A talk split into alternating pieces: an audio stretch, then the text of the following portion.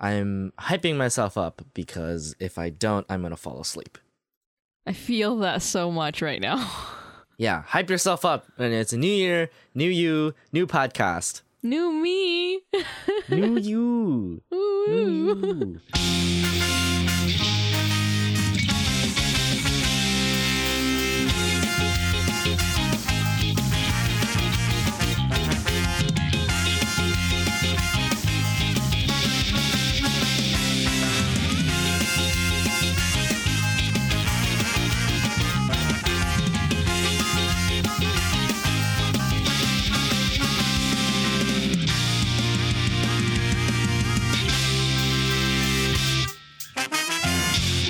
Hello, everyone. Let's ring in the new year with a new episode of the Atcast, a podcast for the study of modern visual culture. I'm your true cooking master boy, Ranu. And I'm your Iron Staff Dumpling Master, Soup. this week, AT stands for Absolute Territory because we'll be wrapping up the fall 2019 anime season. And we'll also be giving our hot takes for the overall 2019 anime year. Hot takes, fresh off the press. Uh, but before we get into all that hot cooking stuff, um, what have we been up to? Hello, I've been up to a lot. Yeah, right? It's been the holidays. Yeah, my winter holiday sort of season was very busy. Um, very busy. I went on a family vacation um, to Monterey, so we just drove drove down there, and we just hung out for a couple days with uh, with our cousins that we very rarely see. So you know that's interesting. That's fun. Yeah, yeah. I slept through a lot of it, which is to be said about a lot of my vacations, even though it feels like I did a lot. I did do a lot of sleeping. Um, but like I did a lot of, you know, stuff. Uh, I I drove up to Oregon with one of my friends, um, and we hung up there. We packed quite a lot into a couple days, and then we drove down, and then uh, and then it was a couple days, and then it was my birthday Ooh. and now I'm 23 years old. I I'm the age in the Blink 182 song. Nobody likes you when you're 23. Oh my god. what what's my age again? Um, but more exciting, I went to go see Hamilton on my birthday because uh, one of my friends was gracious enough to buy tickets um, for the day that happened to be Friday, which happened to be my birthday, and so yeah, we we went to see Hamilton, and that was that was a pretty good time. That's cute. Yeah, How it was a very, very, very good show. Um, it was interesting because we got the um, we got the uh, the showing that was like three understu- three, like three or four understudies. So like half the main cast was just missing. Um, but it was it was still all right. Um, at least like two of the actors were really, really, really good. Um, and yeah, yeah, I have a lot of thoughts about the play itself. Um, but the experience of it was very, very good. The songs are very, very catchy. Oh, wonderful. I've always been meaning to watch it because I, I, I just really want to, but I haven't been able to. Yeah, I, I will say this. Um, I have no idea. I would be so curious to see what other performances of this look like because I don't know how other places put this thing on. But the um, the place that I went to see it, um, the San Francisco Orpheum Theater, was um, it was really interesting because the stage has this really cool like set of um the stage itself has like these rings that like move they like spin Oh. so actors can like walk on them and like do the walking motion but they're like staying in place because they're just keeping up with the the rhythm of the the thing. Wow. but it means that there's a lot of these really cool essentially freeze frame shots where like all of the the dancers and the actors strike a pose and then it just continues to rotate. So it looks like this like moving diorama. It's so cool. That is really cool.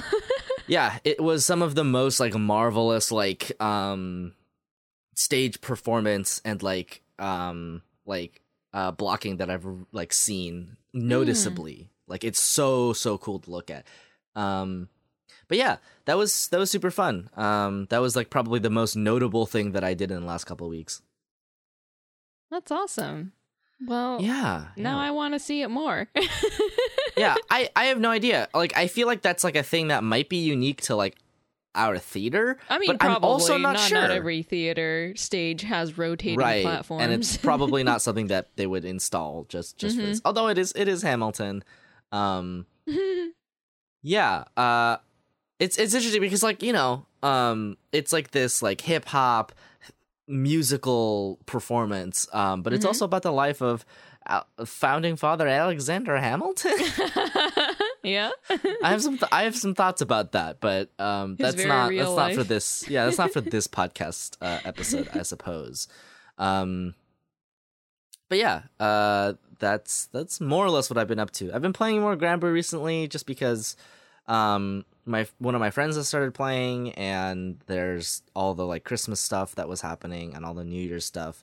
Like New Mhm. Year's is a huge time in Granblue because they give you lots of free goodies. Nice. Um, yeah. Uh, I don't know. It's it's it's good. It's good. I'm having fun with it. Um, which is funny though because I I pl- I paid for a Final Fantasy 14 um subscription and here I am just not not using. it. what are you doing? um, I would really like to. It's just there's only so much time I have in the day, and Granblue is such an efficient thing to do with my time because I can like watch videos on the side. Um, I finally ca- I'm more or less caught up to my like um like my YouTube video backlog. Uh, so even though it you know kind of feels like I was all over the place during winter break, um, I really did apparently get a lot of relaxing done. Um, so that that is that is legitimately nice yeah. you know you just you want that sometimes um Mhm. but uh but yeah um i did new year's stuff like um so my family does all of the like lunar new year stuff um that korean Mm. families do on like regular new year's or Okay. whatever Mhm. um on the like you know calendar new year's just because um that's when everyone tends to be free um but it's funny because it means like half the half the like kids that go uh which is to say there's only four of us but it means that half of us are like more or less like a little hungover because it's it's the day after new year's so oh that's right. I had, I had, a uh, I had my like yearly new year's party with my friends. Um it was super super fun. We had paella we played some board games we played some jackbox. Very good time very good time. Um i had a decent amount to drink but it was over the course of like six hours so you know not too bad. Okay. it wasn't even that much. In, in over the course of six hours mind you. Yeah. Um but yeah, that's that's what I've been up to. What uh, what what have you been up to, Renu? um I also had holiday times. I uh, I wasn't able to go home to visit family this year, so I mostly spent it with friends. hmm Uh, I um watched a bunch of movies, ate a lot of good food. We watched uh Pitch Perfect 2, speaking of Oh, musicals. n- nice. I I don't know what to say to that. Uh, I mean, it was fun. It was a really funny movie. I liked it. I was gonna say it. It Pitch Perfect two to me strikes me as the definition of something that is a movie, kind of like how I felt about the Star Wars movie that just came out. It was a Star Wars movie. I thought it was fun. I did not watch the new Star Wars, um, but I, I mean, thought Pitch enough. Perfect 2 was fun. Uh, we watched Maze Runner 2, and that was definitely, Okay, A hang on. Did Cole did Cole make you watch Maze Runner? yeah. I knew it. I knew it. You listen. I was gonna say you cannot hang out with Cole and not watch like the Twink movie, like the Twink movie. TM. well, even he admits that that movie isn't great. No, it's not. It's not good, but it is. But it is Twinks, like homoerotic Twinks. Like it's exactly what Cole would make you watch. uh, and I watched uh, Shin Gojira, and that was Oh, Shin Gojira, so good. That was so fun. You finally watched it, huh? I finally watched it. I love. now Shin we can do an episode about it. But Yes, it was fun. yes. I love that movie dearly. I It's also like it really just because it's it's it's basically Hideaki Anno gets to make something that's not Evangelion, but it's so Eva But adjacent. It's, still so Eva. funny. it's like right because he just reuses the music because he's just like I guess I own it. Same music. it's just like you, yeah, you, you like things start happening. And it's like bum bum bum bum, bum and you're like, hey, wait a minute, like rising off the couch, like hold up. hey, is he allowed to do that? and then the way that they, even the way that all the actors deliver their lines is so Oh, yeah. Hideaki Anno. Like, It's- no time to breathe. Just spew out your line and go. Hideaki Anno definitely has a very distinct directing style. yes, he does. This is this is true. but it worked for the movie. I I really enjoyed Oh it. yeah, it absolutely does. Yeah, there's no doubt about that. Uh yeah, so there was that. Played a bunch of games. Um I learned how to play Ascension and that was fun. Interesting. Okay. Yeah. Um cuz I never really played like a deck building game before. Um Right. And that one was like it it goes like by pretty quickly, which I liked. Okay. Uh, I've never and played it's it pretty either. easy so to pick up in my opinion. So, that's good. yeah. Nice. Um, um, um, um, and I also got Monster Hunter World from my friend, and so we've been playing that together with friends. on. PC. Yeah. Mm-hmm. Nice. Oh, that's Yeah. right. You have a you have a beefy PC now. I have big PC now. Yeah, so now I can run things and I can play them. Nice. Monster Hunter is always one of those things that I wanted to pick up, but like you Mm-hmm. know how I am. I I can get uh, well. In my opinion, it's it's everything that I want out of an MMO without the entirety of like the bads of the MMO too. Right? Yeah, yeah, that's that's fair. The the like sort of um I get you I get what you mean. Yeah. It because even though there there is a lot of MMO elements, it does it in such a way that it doesn't feel super grindy for me. At, or it- maybe it's because I'm having fun with my friends, but also I do want to play it even in my own time, just because I actually do just want to unlock armor sets and stuff in the game, which I never really feel like doing in other MMOs because it feels super like boring and tedious. But the world that they set up in Monster Hunter World is really pretty, and you, there are different approaches that you can take towards fighting all the monsters, and you can also use a whole crazy array of weapons that they I think they give you like a set o- of like one weapon of each class to start with and so you can try them all out and see which ones you like. And yeah, Yeah. it's it's a lot of fun. A lot a lot of fun.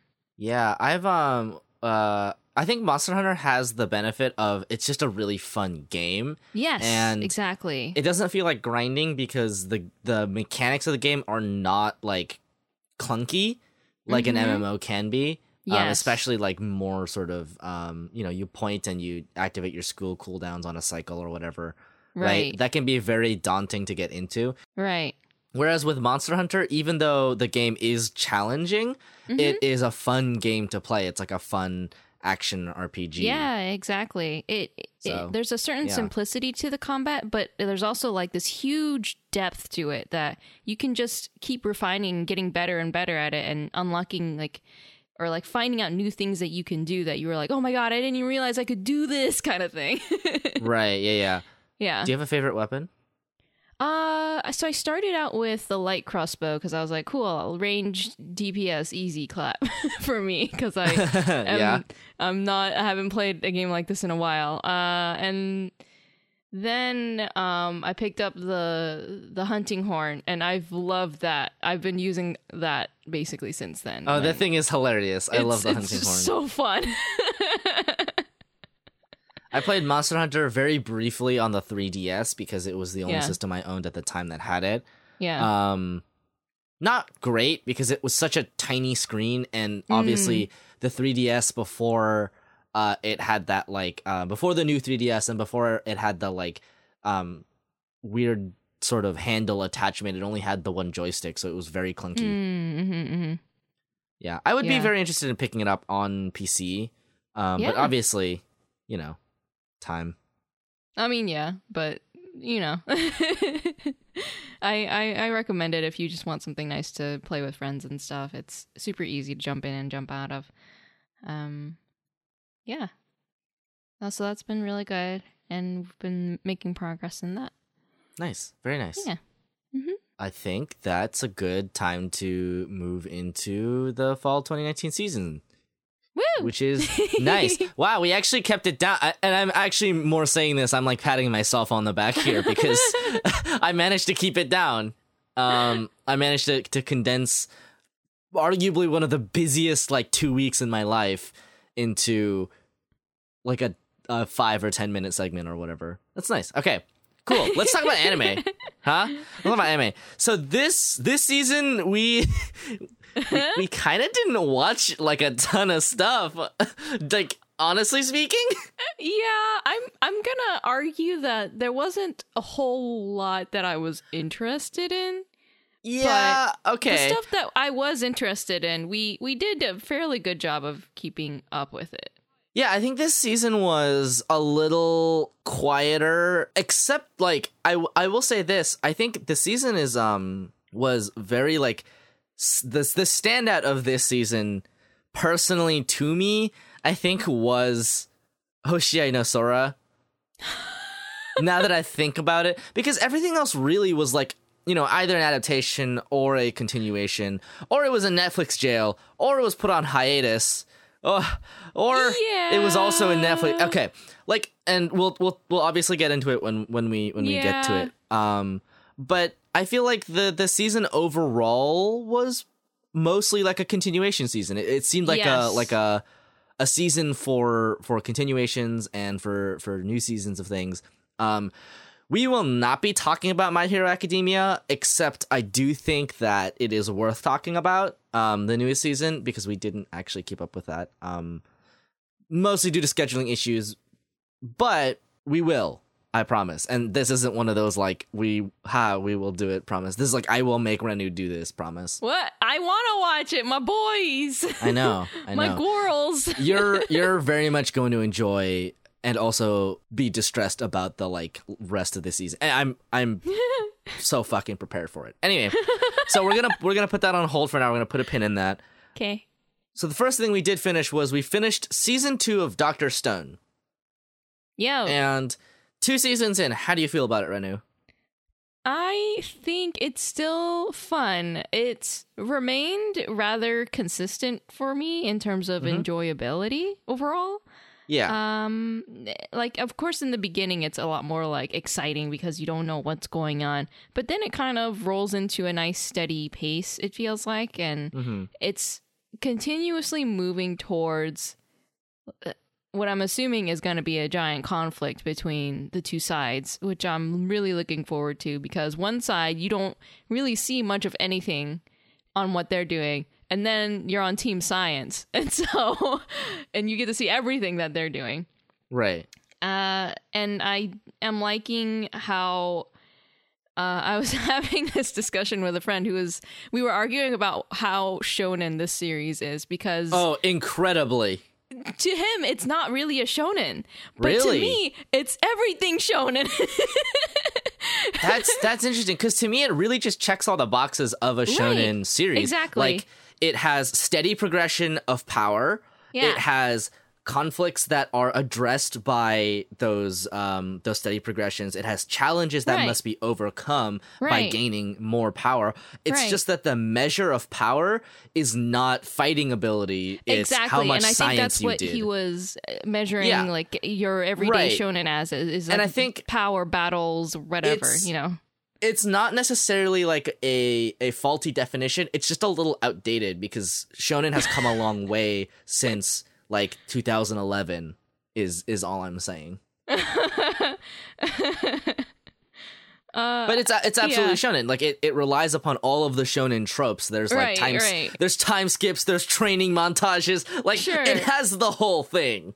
The but whole suite is there. I think it can also. I mean, I think there's an argument to be made about it kind of feeling a bit slice of lifey because of its pacing, because it is a lot like very, okay, yeah, very yeah. everyday life ish kind of thing because they take it at a slower pace. Than, I mean, that's fair. yeah, I I would say that's fair. The sense of urgency is maybe not as well conveyed. sure, yeah, because you you don't really see what's going on with the other side, and the the tension overall is is kind of like under the radar in terms of like, oh, it's way more exciting Yeah, to figure the- out the, what like- they're gonna invent next. The moment to moment tension is definitely Yes. definitely pretty low. Yeah. Yeah. I don't know. Either I- way, I it's it's been fun to watch. I I I still enjoyed it at the end of season two. So Yeah. I, I would tend to agree. Like, you know, the egregious female character designs aside. my god, they're just they're just so bad. They're like so bad. just every now and then, I remember how bad they are. Right? Like halfway through the episode you're like used to it and then like a couple minutes later you're like, "Hey, wait a minute. These suck." Which is like uh and then there's like Disney song lady. yeah okay so that was that was i think my my biggest real issue with uh with this series is that there's like these really like heartfelt moments that are like meant to be like man like this is this is like what like humans invented science for like we did this we did it for like you know um to like uh, tell each other stories and to like enrich each other. And that's like really cool until the like character like and i'm sure that this was a decision that they just had to like make where they have a person who is singing in very like very good english. Like i think the the singer um must like speak uh english like natively or like close to natively. Right. um, I would be curious to know who they got to to do um, the vocals for it. I'm sure that Mm-hmm. it, it's like in the credits somewhere. Mhm. Um, but the problem is that the style of the song is, as you said, very Disney. um, it, it takes you out of it a little bit. I understand why they went with this song. right? It's like a very like popular style. Yeah. It just kind of, you're right, immediately takes me out and like kind of confronts me with the fact that every other character in this series is speaking Japanese to each other. I think I think if we were a Japanese viewer watching the show, it would be just fine. It'd be very touching. It would fit I think right in. You know what it is? I I think if if I was a Japanese viewer of this show, I would watch it and be like, "Oh, yeah, like like the the like I would think it was very international." But as like an uh, as an American viewer, you just think like, "What the fuck is happening?" Because it like sounds so Disney, and Disney has a very specific sound to it. yeah, it's almost like a little bit because it's it's like it's supposed to be popular music, like it's supposed to be pop music, but pop Yeah. music doesn't actually sound like that anymore. Pop music sounded like that 15 years ago. At this point, you, you, you know, like like right between that that that moment where like hip hop start like stopped being like pop music and like uh Taylor Swift started existing or whatever, right? It's like that that era is like what it sounds like, which is really jarring and weird. It, yeah, it, and it's a shame because this the song and the the voice, like all of it, is is very pretty, and it's I understand Right. how it would be. It fits in with the mood and everything. It's just a certain aspect of it. It is a it is to me a complete tonal mismatch. Like it cuz to me it's supposed to be this like um song that uh, evokes certain emotions Yes. that it completely does not at least for me. And I know for you as well. Like yeah, 'Cause because I was laughing during the right because it, it comes at this moment that's supposed to be like you know this is like you know two million years of human history Yeah. culminated in like this like cultural artifact of Yeah. like you know this song about people caring about each other or whatever except it like it's a disney song it sounds so trite like it immediately Yeah. loses all and, and that's not to say that like disney is is trite although well um no listening. comment. No no comment. Please give me free disney plus so that i can watch the mandalorian. Um no like it, it just doesn't feel it just it doesn't fit the tone that they're they're trying to convey. Like because it's so like disney poppy it's just not it just doesn't it's not good Like, I, I wonder doesn't- how they would have been able to remedy it because the singer in the story, at least uh, the the show, is supposed to sing in English. Would it have been better if she had just sung like a traditional ballad versus like a pop yeah song right or something? that's what i was thinking is that i i honestly think she should have just been like a ballad singer like Mm. to me at least when i Mm-hmm. was reading the manga the first time and this was this, is so funny to me when i uh, when i was watching the anime i was like oh my um because when I was reading the manga, I was like, wow, this is like a really like great sort of moment, and it kind of tells mm. you the like ethos of the of the series. This this idea mm-hmm. that um like this idea of of like what what the fuck are we inventing science and technology for anyway if not to mm-hmm. make things better for people and to like give them hope and like you know, stuff like that right? As as like you know as people who who are creative as people who uh are storytellers that kind of stuff is really important to me and i really like when a series addresses it Right. Um, and so when I was reading the manga, I was like, wow, this is like a really great moment. Like, I'm kind of like, you know, obviously, like, it, it is a shonen manga. It's it's not super heavy. It doesn't like hardcore critically analyze like its own themes and ideas that, you know, strongly. But it's a shonen manga, so I'm not necessarily expecting it to. And sure. like that moment to me was like, oh, like that's kind of a nice thing. It's kind of like that moment in Slime where um like you have the two people who were isekai from different time periods, and so you have someone from modern day Japan, which is by the way like an awful place. Like a, a great place, but also an awful place where people are overworked to death and the birth rate is declining and the end of civilization is or whatever, right? Um well at the same time it's like this this person literally comes from when Japan was on fire Yeah. right it it's it's a it's kind of just a, a good feel good moment and then when the anime comes around it's just it has to be set to music and boy it's not like it just doesn't fit It, it, it definitely, if I was reading the manga, it would not be what I imagined her to be singing. no i 100% imagined her singing a ballad Yeah. Oh well. yeah i mean that's like honestly my my like second biggest complaint aside from like the character designs of the female characters like all of them but beyond that like beyond those two things like it's a very very entertaining show to watch it's a very Yeah. fun show and you get to learn like science stuff i mean you shouldn't do it in your house or whatever Don't.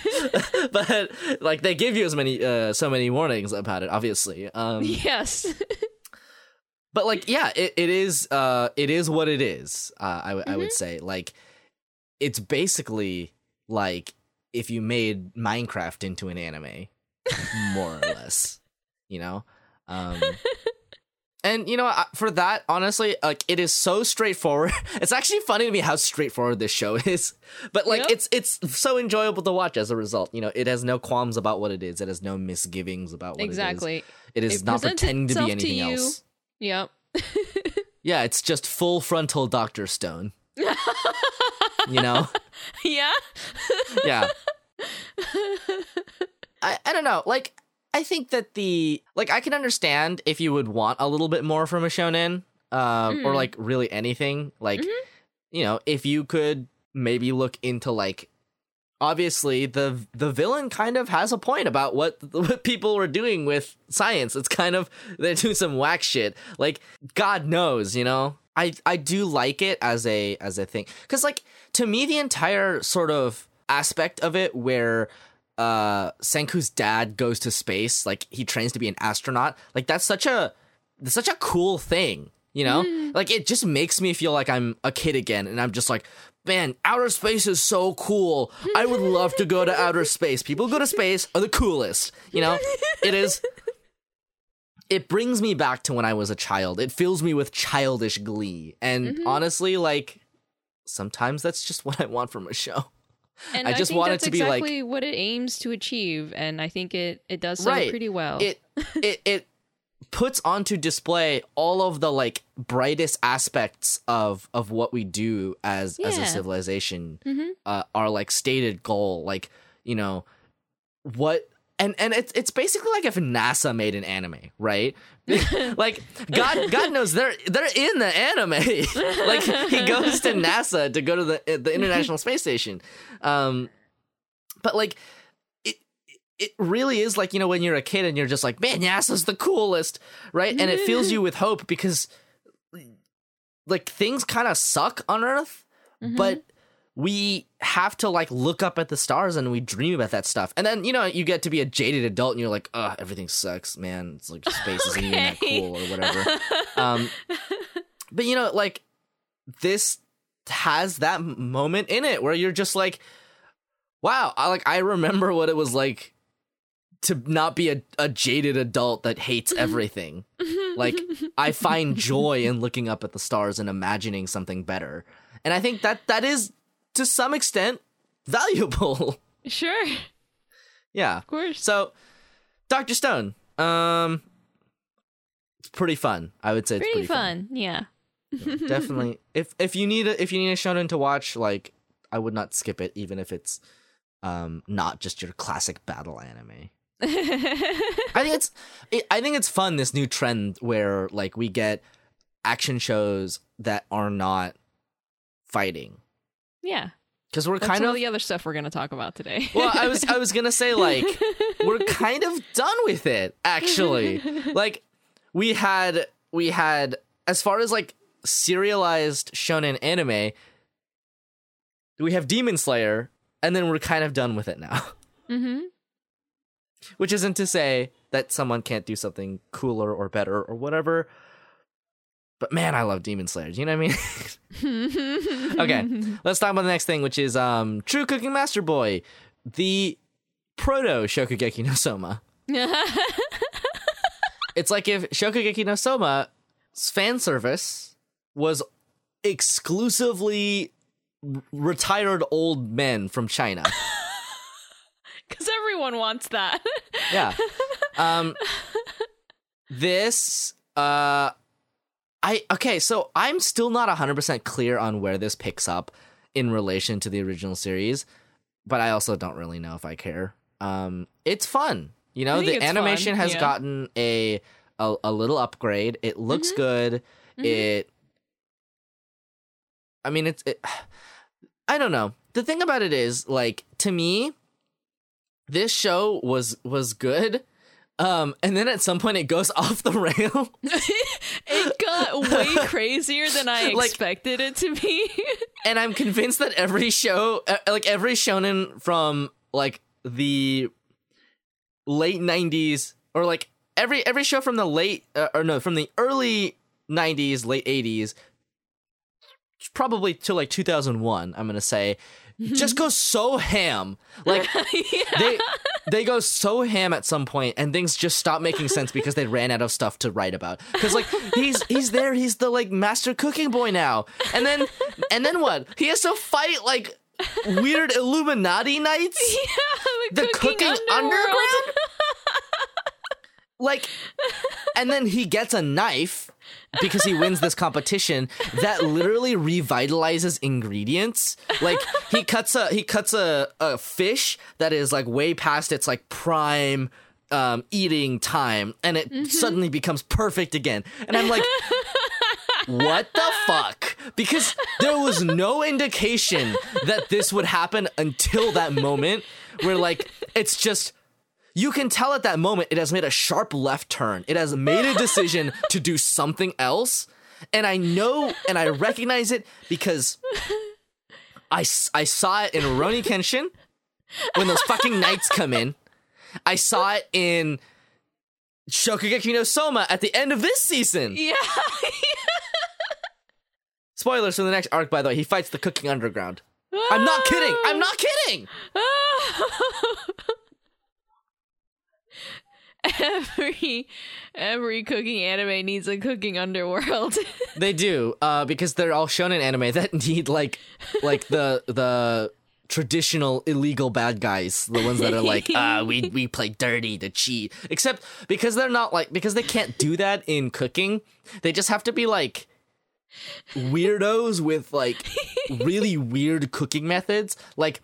The guy with the guy in True Cooking Master Boy who cooks with an ice knife. Bro, he he gave himself frostbite. He gives himself frostbite to like cook the fish or like to cut the fish, and then like uh, it's a it's a whole lot. It's a whole lot. Oh Um, my god, boy, be over here like I'm gonna goes- sacrifice my own hand. so far off the rails in a way that is not telegraphed by any other part of the show.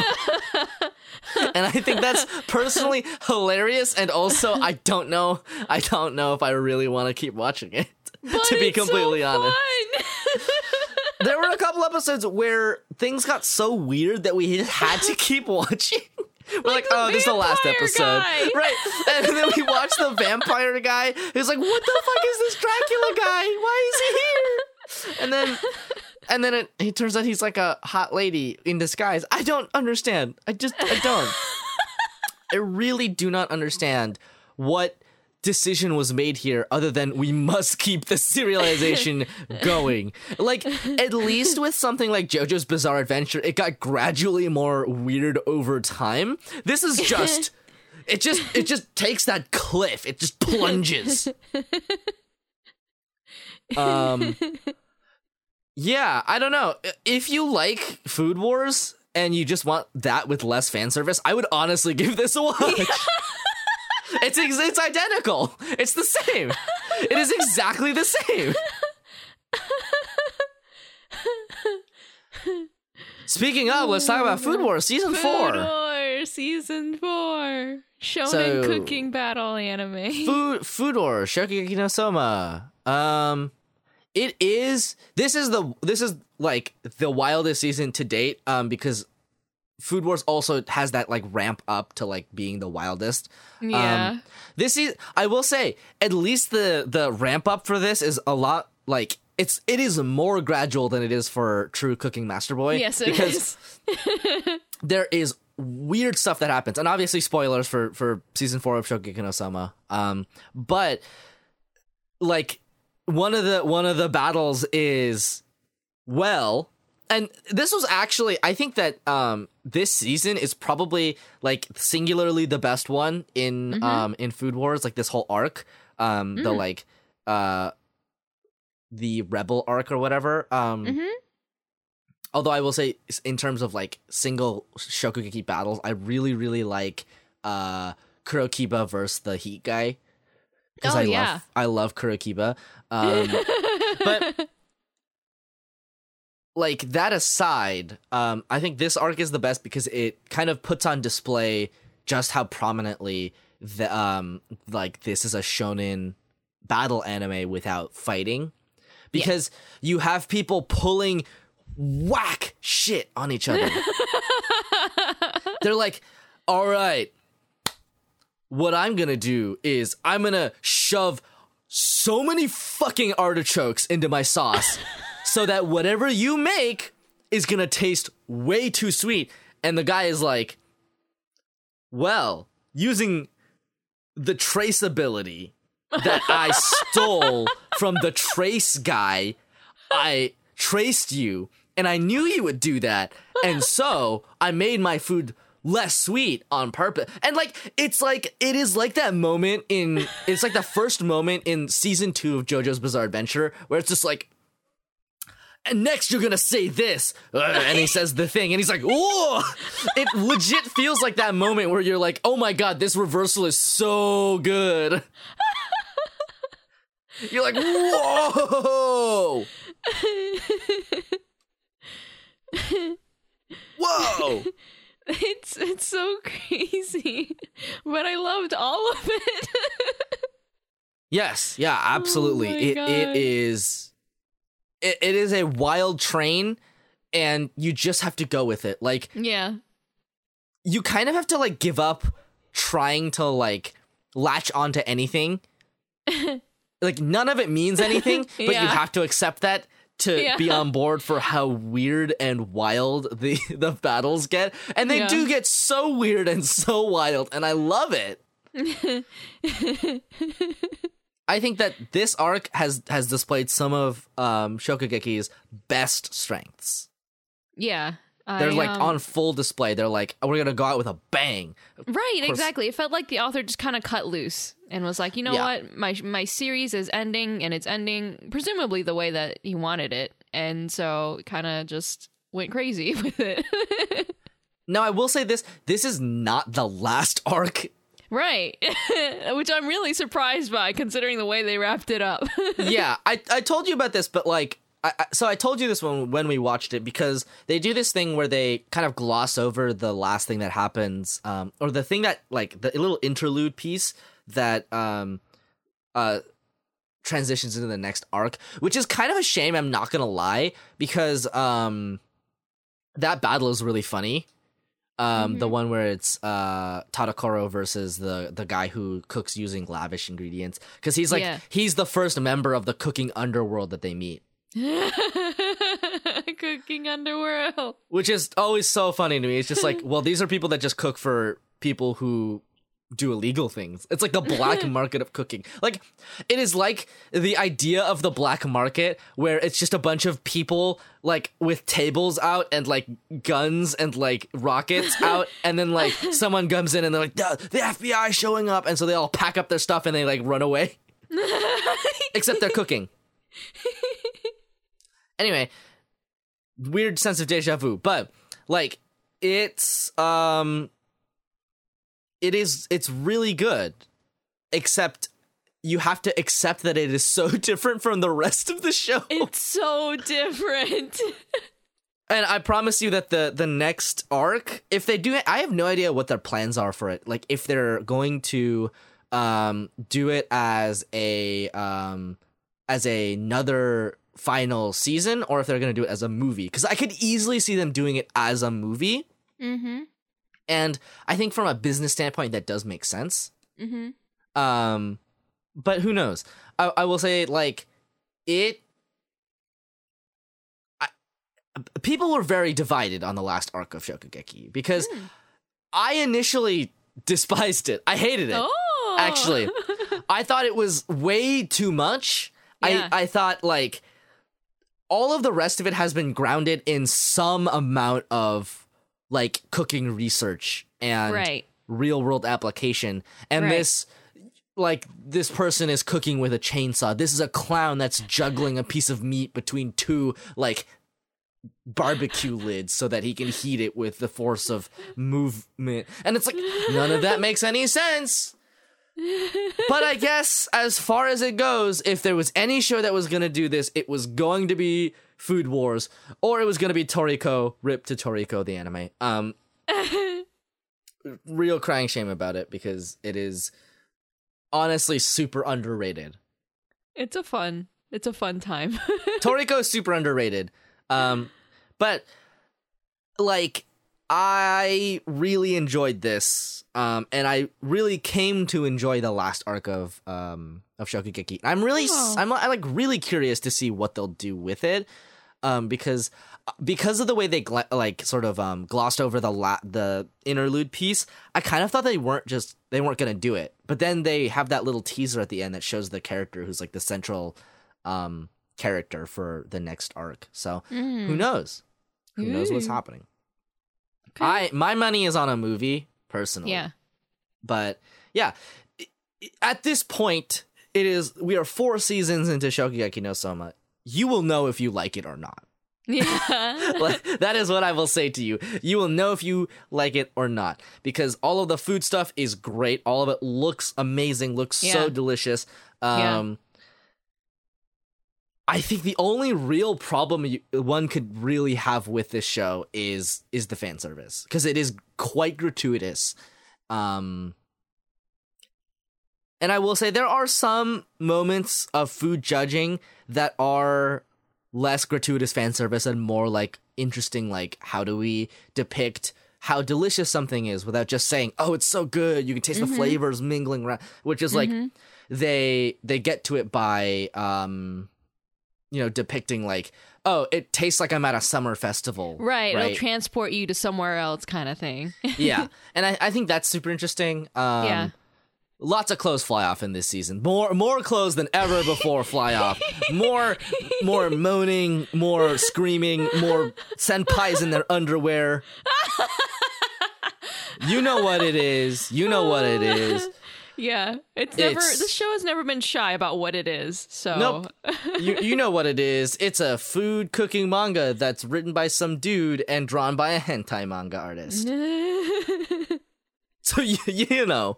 Um but yeah, I really enjoyed it uh consistently. Even though I will say the animation is definitely one of those like cyclical animation. Like it is they crank it out, they have like one or two Sakuga moments where like the animation is really good and the rest of it is kind of phoned in. Yeah, I agree. But. I mean, anime is a tough space to work in, so I understand. Um, it it doesn't look bad. no. Um, it just looks a little static. It's not like wow Yeah. me. Um, yep, yep, yep. But it doesn't have to be because it's a food show. So Mhm. the food has to look good, and that's about it. That's Mm-hmm. all I'm expecting. Right. yeah, me too. Speaking of things that look a little bit worse than you expected, Oreski. nice transition. yep, you know me, really good at those transitions. Oh, okay, Oh, so I want to hear your opinions before I give you mine. Ooh. How did you Okay. feel about this? I will say that even in the last episode that we watched, I was still bothered by how the blur bloom effect happened. However, I ended up really enjoying the show because it is well produced, regardless of that, in spite of that. I think you you are correct when you say that. Yes. uh, it it remains really funny. Um, I'm am intrigued at how it keeps going. I yes. mhm. like that that baseball game Yes. spawns so many story points in this show, and it keeps going. uh. I am curious about how long this show will go for. I think I, I think the OVA um because there there's an OVA that will come out sometime in the middle of next of this year. yeah. Oh, it's 2020. Sick. Okay. Um there's an OVA that'll come out and I suspect that will be the last episode at least for the anime. I don't know if the light novel is continuing. Right. Okay. I wonder how like the light novel continues the story then because they keep throwing more angles and more characters at this situation and uh I don't know. I feel like we're to exhaust some possibilities soon. I think that's I think that's true. That's that's fair. Uh yeah, but no, it's it's it's really funny. I enjoy it. The uh the way that they kind of encourage the main character to be a scumbag is quite fascinating. yeah. Oh my god, and the voice acting was so spot on perfect for him. Oh, the the voice acting in this show is actually amazing. It's great. Like it re- it really lands every performance. yeah. Yeah. Everyone is actually quite good. It is. It's not like that one show where um there's that really lo- Have you ever heard this where there's this really long um heartfelt like one shot one take um like speech from one of the characters, like this heartbreaking speech about how she can't understand her son because he keeps saying chuuni shit. uh what what no. Oh my god. I okay. I I, f- I feel like you've seen it, but I'll send it to you after this. But Okay. she's it's like this incredibly like it's like it was like that okay, it was like that moment in Parasite when like you go into the basement and you see the guy. You know? oh. Everything up until that point is like it's, it's like it's nothing no longer because this this speech is like it's like like Emmy award like level speech. It's if I could give this voice actress an award for that speech particularly, I would. Now I will say the rest of the anime hot garbage. Don't watch it. It's not worth watching. It's not even worth hating. But on the topic of good voice acting, I just remembered that. I'll I'll definitely link that um, for the Okay. podcast in case you're curious. Um, yeah. Anyway, yes, you're you're absolutely right. Um, the voice of the main character, especially, is so so Yes. good. It's Yeah. nailed perfectly. All the Mhm. like slightly slanted English, just like, oh my god, The English Wonderful. kills me. son of a bitch. No wait, that was JoJo. Um. Yeah, no, the voice act the voice actor absolutely knocks it out of the park. Yeah. Um he's he's really funny. He really delivers those lines. Um yeah. do you have any other thoughts about it before I like No, go for it. Okay. This is not a good show. I let me be clear. I love this show dearly. It was one of my f- like it was a, a wonderful wonderful watch. I had a ton of fun watching it. It's not that good of a show. It's not that good, but it's so fun. No. Uh, but I, I will say this, it's like moments of the show are really good. yeah. Um a lot of the jokes are still pretty funny. Um they're pretty similar though, so if you don't like the like um the jokes you find in the first episode, you're not going to like the rest of it. Um and the voice acting obviously just drives it home. Uh plus the production value is actually pretty good despite the like Yeah. blur effect, obviously. So it, it looks good for the most part. Um, Sort of. You're gonna put caveat after caveat here, but Asterisk, Like it- asterisk. right, asterisk, asterisk. It does look good, and it sounds good, and it is very funny at times. It's very like. I would say it's like 50% Konosuba, right? Where it's like Konosuba except only half the jokes land. Ah. Hmm. Yeah, Um, I'd say that's fair. Yeah. And I think that the biggest problem with it generally is just a pacing issue. Like, I think that, and this Oh. might be a problem with the source material, or it might be a problem with adaptation, because a lot of light novels end up being pretty boring in anime, because so much of a light novel is just the main character talking to himself. Mm-hmm, mm-hmm. And because you don't necessarily want to do that in an anime, uh, it turns out you just find a lot of dead space. And if you don't do anything with it, then it's not going to be that interesting. So, Yeah. As a result, there is a ton, a ton of downtime in this show where nothing is happening. It's there's so many like don't get me wrong, there are really funny moments and things get so over the top like ridiculous dramatic. Mm. But at the same time, there's so many moments that just don't matter.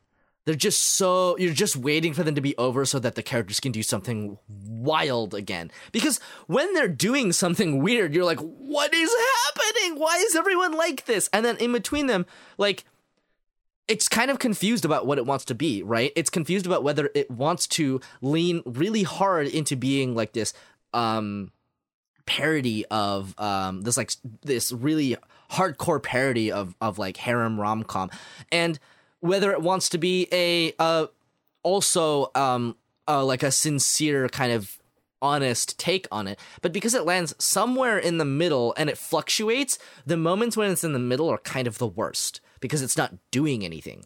Um like the moments when it's basically like just reassuring the main character that he's like a good person i hate. Right? Like i'm not actually interested in that Yeah. right? Like i can understand how someone might be interested in that especially if you're um aiming it at people who do watch those shows right? Like it's like how konosuba starts as an isekai but then it moves kind of into be doing other stuff with that while at the same time also doing the isekai. But like konosuba doesn't have that weird hesitation in the middle. And actually, this is a very interesting thing about um harem rom-coms I find. Um and also well, okay, I'm just going to say very broadly harem shows where a lot of them get very confused about what they want to do like a couple of beats into the story. Um and I would love I would love love love to do an entire episode about harem anime. Okay. Um, and I will drag you on this journey with me, and we'll talk about all kinds of fun no. stuff like um, Love Hina and um, you know stuff like that. Anyway, but I find that, and I'm only just now kind of realizing this. Like I realized this in the shower. I was like taking a shower after we were watching after we watched Oreski, and I was like, hey, wait a minute. um, there is this incessant need for harem rom com shows um, to become slice of life, right? And it is already like inherently a little slice of life because it's set in school, but because it's a rom com, it is about other stuff that's happening. So it's not actually a slice of life, it's a drama, Right. right? Or it's a dramedy or whatever. Mm-hmm. The problem becomes when you have used that drama up what happened to the characters because the serialization keeps going. This is actually right.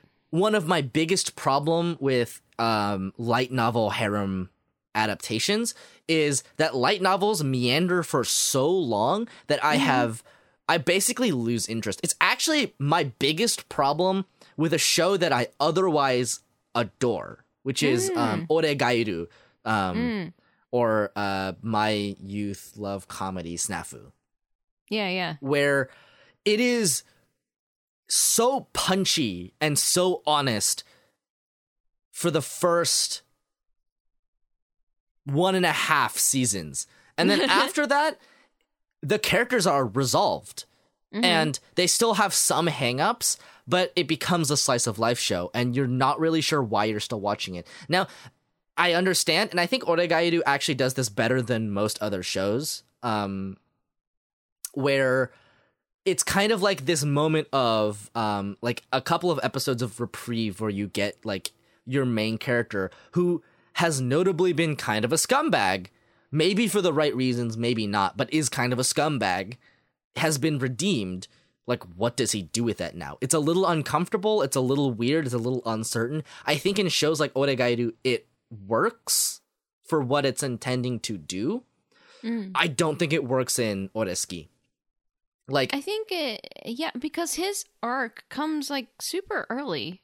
And right And then it's like, what do we do with him now? He had his character arc, and it's like, okay, but now he has an overarching character arc between him and the girl, where he kind of like starts to realize his feelings for her, kind of thing, whatever, whatever.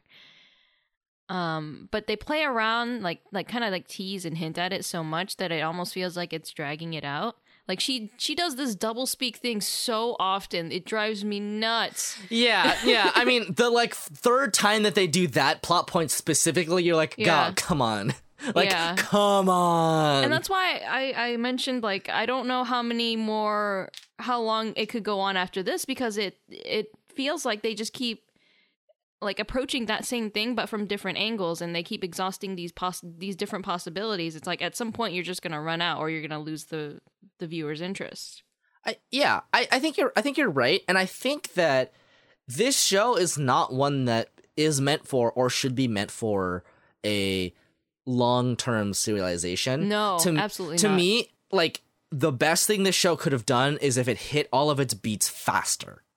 Like, yeah if it could manage to ramp faster and harder, then I would be more interested in it. Because as it stands, there are these. um Anytime it kind of okay, the first three episodes, fantastic. I love the Yeah, first three episodes good. of this Yeah, show. yeah yeah yeah And then after that, you're not really sure why you're still watching it, even Right. though it's still funny.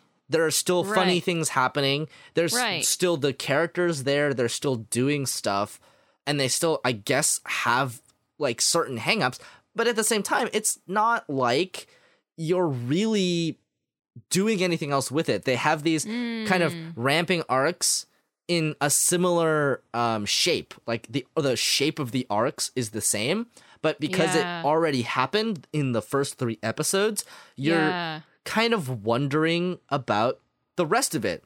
right it does why- feel a bit like why are we still here kind of thing Right. And I think it works better for shows like uh, Bunny Girl Senpai, which is, you know, another light novel adaptation. But I think it works better for shows like that because they are they have no misgivings about like, you know, uh, are we a parody, are we not? Like it's just it knows what it is. It's a sharply written youth drama and it hits those arcs. mm-hmm right? Um, and it does so in a way that's I arguably more elegant than I think Kokoro Connect was, which is something that I will always harp on about because I love Kokoro Connect, but my god, sometimes it is too much. Um, Mm-hmm.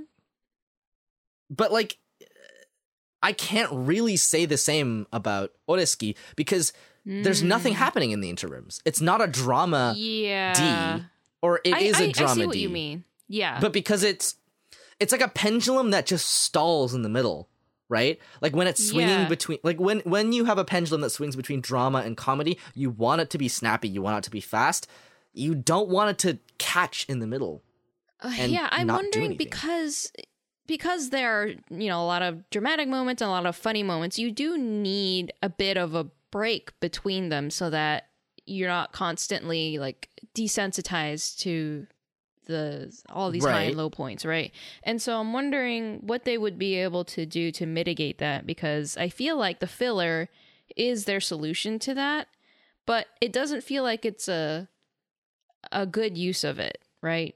hmm So I think- um, um, hmm. in a lot of ways to me it's just because the characters are actually like as as ridiculous as some of the characters are and as like well done the first sort of arc of motivations and like you know plot lines is it kind of feels like the author like had that in mind like the first three episodes um or how Mhm. however the equivalent of that in the light novels is Mhm. wrote that was suddenly really popular and was like oh god what do i do now because the thing Mm. is the characters don't have places to go in the narrative Yeah, except the narrative yeah. pretends like they do I, I that's what I was just thinking was that in order to fill that quote unquote dead space or whatever, or keep the pendulum swinging, it would be nice if we got deeper characterizations of these characters because even though we're you know, we finished a whole season with them, I don't really I, I don't know how attached I am to them or how well I actually know them. I know Himawari plays tennis or whatever. We got a student council president. We have a newspaper girl. We have restaurant girl. We have girl who just wants to be popular. And then it feels like really shallow characterizations. And even Scumbag Boy is just Scumbag Boy who likes girls. right And so I'm wondering if that would be a solution to help keep interest in the show, but also not feel like the dead space is just filler. well i i would i would agree with that is i think that like i do think that deeper characterization would have been just like a saving grace for the show because Mm, the premise of it is set up to be a parody it is Yeah. not set up to be like a character drama right. necessarily right. right? And as a result, the character drama after the first three episodes falls flat because you realize these characters are static. Like Right. I do have this this sort of theory about um harem shows, equilibrium, and status quo. Um and it was the reason so many of them continued for so long. Mm. but also because Love Hina was really popular because it was um, interfacing with um, certain cultural currents in Japan at the time. Discussion for that episode. but like, no joke. I I I do I do think that you know because like it really feels like an accident that it was as popular as it was because don't get me Mm. wrong i i think it's interesting like i think Mhm. that at least the last arc of the series is interesting about like someone who is a an antagonist because he's just too nice. Yeah, that's he's just too straightforward.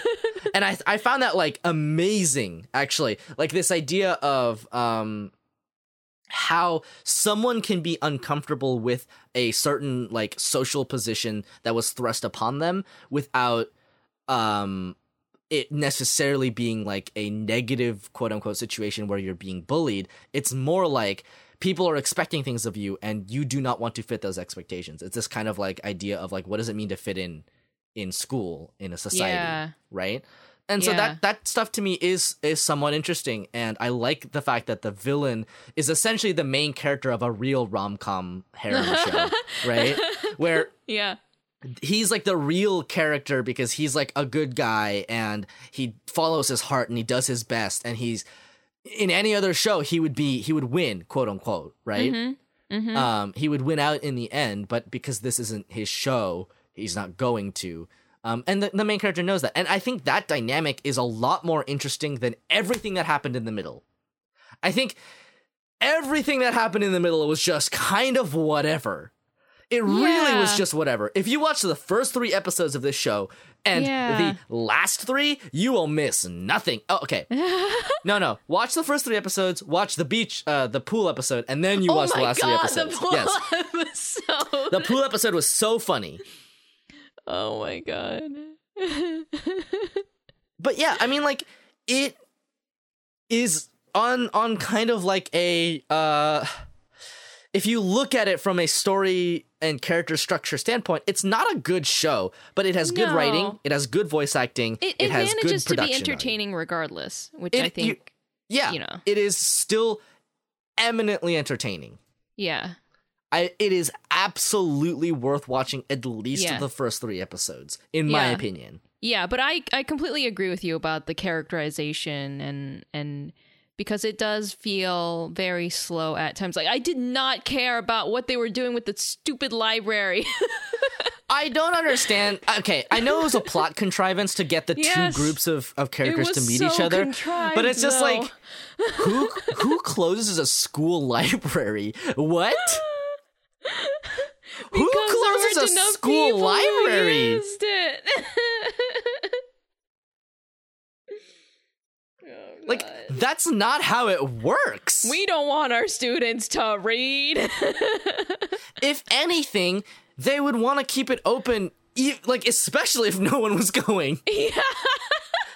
Also, like, do kids not borrow textbooks or anything? I don't. Whatever. Okay. I mean, logistically, it doesn't have to make sense because it is about. It, it is the plot point that brings the two casts together. Yeah. Um, and I like the dynamic between the two sets of students. And I wish that was just more of it, honestly. Like, I wish more of the series was just that because it is so much more interesting when you get to the point where like everyone is just vaguely uncomfortable. I love it when I love it when everyone is just vaguely uncomfortable. They're like, "Wow, you're kind of a dick," and he's like, "Well, you're kind of a dick." You know who's kind of a dick? The guy who's too nice. I kind I love it, you know? And it it, it almost feels like characterization because you know you have uh some you finally have a foil for this character where Yeah. it's like you know he's kind of a scumbag he just really likes the, the ladies except he also like cares about his friends and he wants to do stuff and he never grows past that point but now you have a character that's like ah he actually doesn't care about his friends like he cares so much about his friends he doesn't care about them He's too nice and too stupid. He's a he's a himbo. No, he's not a himbo. He's too twinky. oh. And he's too much of a jerk. Even though he's well intentioned. Like I like the fact that the antagonist for the last season is a well intentioned person who is not doing anything technically wrong except for, you know, harassing a girl who's very clearly not into him. But uh, men, I tell you what. Okay, let's talk about Hoshia Sora. Oh my god. Speaking of drama, let's talk about Hoshia Sora. Oh man. Or Stars Align. Okay, I know that you were getting a little overwhelmed with how dramatic it was. Yeah. How do you feel now? Now that I have finished it. Okay. So okay, and you've heard you've heard about what happened with the show, right? Yes, I read up on it when I finished it. I was like, Okay. what just happened? And then I read and I was like, oh, okay. Uh so I guess well we can talk about that too. Um Yeah. So initially, this show, which is, and this blew my mind when I realized this. This is not an adaptation. This is an original anime. They promised the director 24 episodes, and very late into production, they cut it in half to 13. yeah. Is it Which 13? freaking sucks. Uh 12. Oh, 12, yeah. And I don't know if it has been confirmed, but I have a suspicion about why it might have been cut. Yeah? Well, here's the thing. I really liked this show. It is super uncomfortably heavy. like I understand where you're coming from where you think it's like too dramatic. To me it is like it's not necessarily that it's like too dramatic. It's just that like the stuff that they talk about is so heavy that I need to be prepared for it. So yeah. here is the thing. I give Hoshiai no Sora all of my blessings. Just don't watch the last like part of the last episode because you'll be disappointed. Um because it sets up plot threads that don't get resolved because the show is over. Yeah. But I think that um, there must be very heavy content warnings on on this show for Oh, all kinds of bad family stuff. Like Yeah. At least two um step like step family situations where the stepmother really does not give a shit about the previous um mother's child. Um and those boys are part of the soft tennis club. I did not realize soft tennis was a thing until you told me about it. I i learned on the podcast you can hear it in that episode where i'm like what um in addition to that, there is a lot of like there's one father who is like a um there it's a divorced father who just comes in, steals money and beats the shit out of his kid. It only happens a couple times, but it is very upsetting. And then there is the most upsetting helicopter parent I've seen in anime in such a long time. I that whole sequence made me so viscerally uncomfortable. Yeah. So if you've had a controlling parent and that still sets you like if that still triggers you, I would take caution when watching this show. It is that like strongly depicted. Like it Yep. depicts these these kids in these like b- like really tight, tough familial situations with such like brutal honesty about what it's like that I'm like I only had this very mildly, but I understand what's happening and I'm very very very uncomfortable. Mm-hmm. you know, it's kind of like um I don't know if you've seen Knives Out yet. No. Um but it's kind of like in Knives Out when you see the like the family being racist and you're like, "Oh," and you like clench because you f- you felt that. You've been in that position before. Oh. I don't know. This this show is like it's kind of everything to me. Like this this season at least, it's kind of everything to me. Because it is about these these boys and they're boys, right? And they're going through all this really tough emotional shit and they have very few people to turn to except for each other. mm-hmm. And so not only do you have young boys that are like showing that they're vulnerable and like taking comfort in each other, you also have a character that is questioning their identity like sexually um gender wise and this show has the most amazing depiction of LGBTQ issues I've It's ever like seen in anime. My favorite scene out of this entire season was that scene between yeah him and Maki was just so good and so well written, so well handled, everything. I I don't like I legitimately don't understand how they got this past the anime committee, and it might be part of why they they cut it in half because it's like okay, in this 5 minute scene we have established there is a like female to male trans character who is very important to one of the, the main characters and is a positive force in his life. Mm-hmm. Are you fucking kidding me? That's amazing. There is a discussion of of like what it means to be gender nonconforming, of what it means to identify yourself with labels, saying like because the the character says, you know, like I'm having trouble because I uh, I don't feel like a boy, but I also don't feel comfortable being called non-binary, Yeah. and that's like mind blowing to me. That is yeah, no, that was crazy. I was like, is this anime Amazing. really talking about this? Like having a gentle discussion on this topic? it is it's not only the best discussion of like you know gender nonconformity and and sexual identity in Yeah. anime it is the most brutally honest kind and respectful approach to it i've seen in any media all Yeah. year like i i wish that we had the rest of this show to resolve all of their Oh all of these character yes. things yeah. like it is a rough watch like it legitimately legitimately is uncomfortable and upsetting to watch because it's doing its job right you know it's depicting these kids in these really unfortunate situations it's not like you know um it's not like all of the kids have parents that like beat them but it's like very clear and honest about the kinds of emotional abuse and neglect that especially male children face in the home. And Mm-hmm. that's amazing to me. Like this the existence of this show even with the 12 episodes that it was forced into yeah, is amazing to me. yeah. And I'm like I don't know, it kind of fills me with hope, which is amazing.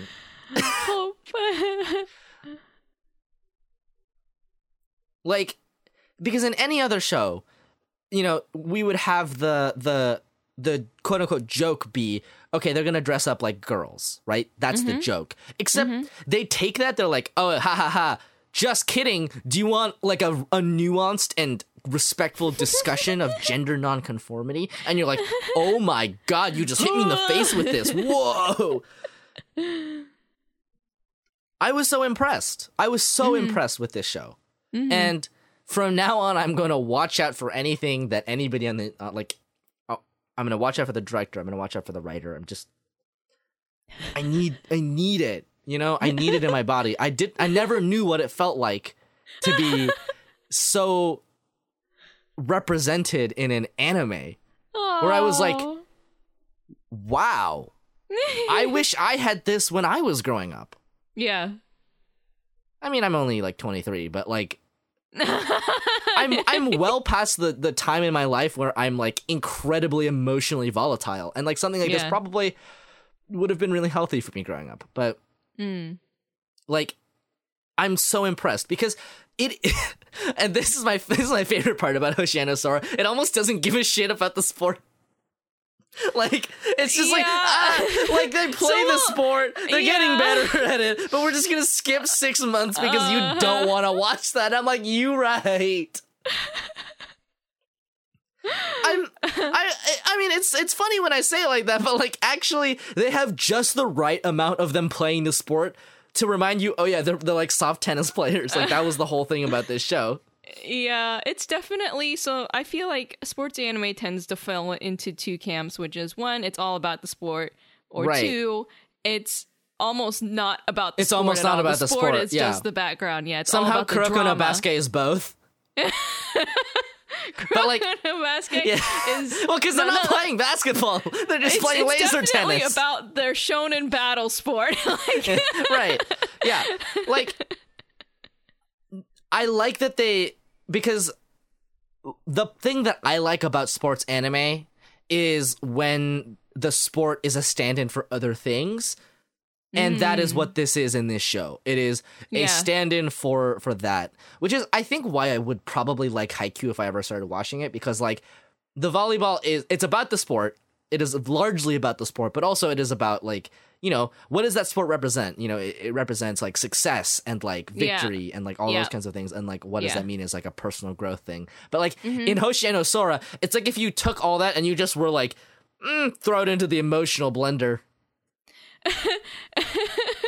what I think is uh, what well what it it is the way that it approaches the sport is that I feel like it could have been any sport that is a doubles I Setup. I think you're right. I think that's the most important part of it.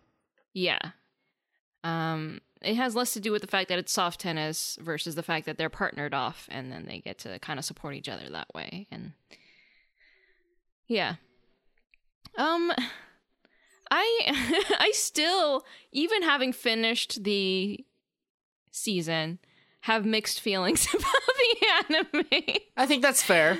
I think that's Yeah. very fair to say. i think i would still recommend it i would just have to asterisk it a lot Yeah. and like content warnings and whatnot but also i think in terms of production you could tell that it was quite scattered like they Oh, were yeah, yeah. getting like a lot of like you can't do this maybe or like budget cut here that kind of thing Definitely. uh, I think it's really impressive that they got this show made at all, considering because you can kind of sense it that it was really yes, hard to it- produce. it's such a scrappy project. Like yes, the art style is like this like wonderful soft art style and i think it really does it a lot of favors um Yeah. in terms of like when the production value kind of takes a dip yeah, um the moments when they play tennis and you can tell that it's just like they've taken the time to like um, anime draw Mm-hmm. over the rotoscope is like really good. Um, you know, like it was in the badminton anime that we watched. Um, Yeah, yeah, yeah. hmm but I think Uh, you're right that the general production value was lower. Like their budget Yes. was Yes. Um, which I About, think is, you know, you it, know. it's a shame, but it, you know, it happens, I guess. Um, yeah, and and I, and I think for a series like this, it's not necessarily the focus, so it's it's no, okay. it's not. Yeah, yeah, I agree. Um, I think in terms of the story, like the writing is so strong, but I have huge qualms with how it was edited. Uh, Oh yeah, I think I think that's fair. yeah, the pacing is insane. Yeah. It, it will jump from like, oh my gosh, I re- I'm following the story, everything's great. You have a soft moment, you have a slow moment, then you have fast paced moment, and you have tension, and then all of a sudden it's just tension, tension, tension, bad, bad, bad, bad, bad, and then you're back to oh yeah, it's about the sport again, by the way. oh yeah, and did Yeah. you know that this kid was traumatized too? More bad, bad, bad, and then here's a good moment, and it is so wild. And I, can tell that because each individual scene is really well written, but it's slapped together so poorly. I Uh, 100% agree with you. Yeah. So I- it it- it absolutely. definitely feels like if they had been able to make it like had the time and the budget and maybe not gotten cut that they would have been able to like make something really really incredible and been able to follow the story in such a good like like like the Antarctica anime kind of pacing. Oh my god, yeah. But yeah, it feels like they just got smacked around and they had to make what they could. Yeah, yeah, yeah. I think um like I definitely agree with you that the pacing was really off to me because Yeah. I think it was really good in some places. Like Yes. that's that moment in the first episode when Maki's dad shows up, you're like, Yes. "Oh no." Yes. And it's the it's the perfect like tone setter for the rest of the show Yep. that the show doesn't really follow up on. Cuz Yeah. Those moments are best because they're incredibly jarring and they Yeah. remind you that these kids have like so much stuff going on at home Mm-hmm. and i think they're best used I, I think you're right between these really happy moments Mm-hmm. um, the problem is that when you put a, a tense moment after another tense moment with a different set of uh, family and a different Mm-hmm. Yep. kid Yep. and then another tense moment after that. Yeah, It's like you're kind of saturating it. It's it does Yes. it's like none of the individual like moments hit as hard because Right. you've saturated it in that Yep. way. Yeah, Um and I feel like part of this was like a time constraint thing mm-hmm. where um they really wanted to make sure that they had set this stuff up for the latter half of the show that will not exist. and I'm really upset by um because this this show deserves to have 12 more fucking episodes. It does. It seriously does. Like even qualms aside, like It- or taking into account what I didn't like about the show, I really want there to be a season two. Right. It, it is so important to me that this this show is is finished. I mean, not just because it is like you know, um, it does the gay stuff good. Like it, it it is a it is a well written show. You're right. It's not a very well paced show. Um, not a very well put together show. Yeah. It is definitely a little ramshackle at times. Um, Yeah. But it it is a well written show, and it, it hits hard when it hits, and Mm-hmm. Yeah. it is so brutally honest about the circumstances that these characters are in. And honestly, like it's weird that like we don't get more shows about like male characters being vulnerable when the most popular anime of all fucking time is about that? I'm confused. Okay. but yes, I I'm really upset because suddenly the show is made worse because all of these plot threads that were set up in the first half aren't going to get resolved and it just kind of sits Yeah. in limbo. It doesn't stand as its own thing because we were promised a second season or a second Yeah. part of the anime. So it's Yeah. like that sucks and I Yeah. really wish that wasn't the case and if there's anything that we can do about it, please just just do something. I beg of you. Yeah, I was reading like you know uh, stuff like in terms of people were trying to post things and like what what can we do? There is an a Reddit slash Tumblr thread going on that they've provided a link where you can basically tweet out wh- how you feel about the show and what stuff, what kind of scenes you like, and maybe through that, if there's enough outpouring of support for the show that because there's enough interest that they might be able to uh, greenlight a season two. Who knows? But Mm. that's the only thing that I've found so far. Uh, oh, you would be able to find. Like if you Google like help Hoshi Sora get a season two or something, um, it'll come up. interesting. Yeah. Interesting. So I just looked this up to Mm-hmm. see what was happening. Um, It turns out that the scriptwriter, um, or the scriptwriter and director of this show is the person who did Escaflowne. Oh. Interesting. I've always wanted to watch Escaflowne. I've never actually watched it, but I've heard good things. Yeah. Um, yeah, he doesn't do a ton of stuff, but my God, Hoshino Sora, like original creator, director, and scriptwriter, like this guy is responsible for this anime. It- th- th- that is this this anime's man's. yeah. The the man's. That's the man's. Yeah, I don't know. It's su- it's such a shame. yeah. It's such a shame. Anyway, we can't just talk about Hoshiai no Sora all day, as much as I would love to. Because my God, I was so unprepared for what happened in that show. Honestly, I came I came Oh, away. I was like, like, especially when the like helicopter parent stuff comes in. I'm like, I li- I felt I that in my really stomach. That. I, I, I was like, oh no, I'm back in like, middle please school. Stop. I feel like like just as traumatized as him when his mom started calling. I was like, son, no. I I legit felt the dread. I was like, oh no, it's it's it, it's the dread. I it's like I'm back in middle school. I don't want to go back. Yeah, I would love to have an in-depth discussion about all the little intricacies of the show. Um, but it's neither here nor there. Uh, let's talk briefly about Babylon, which was on hiatus for a couple weeks, and so there's only like eight episodes out or whatever, like nine, I think, actually. yeah. So it's not It's- finished yet. I don't know why it went on hiatus. Actually. I'm not sure either. Um, okay, I'm gonna I'm gonna say this. I think the first half was a lot stronger than the last half. I agree. I I'm. It's really like box anime. It's like cube animating us right now as we as we see it. Us. Yeah, like it is. It is. Uh, what is it? Seikaisuru Kado? yeah. Or se- Sekai. yeah. Seikaisuru Kado. Yeah, we're being Seikaisuru Kadoed. Like, how is it that this guy keeps making these really interesting, like first half, like first acts, Yeah. and then completely flubs the last two? What? just just he should make the concept make the first like you know bit Right, and leave it to somebody and then just else. have it hand it off hand it off to someone who really likes the project Yeah, yeah, yeah. Like, okay.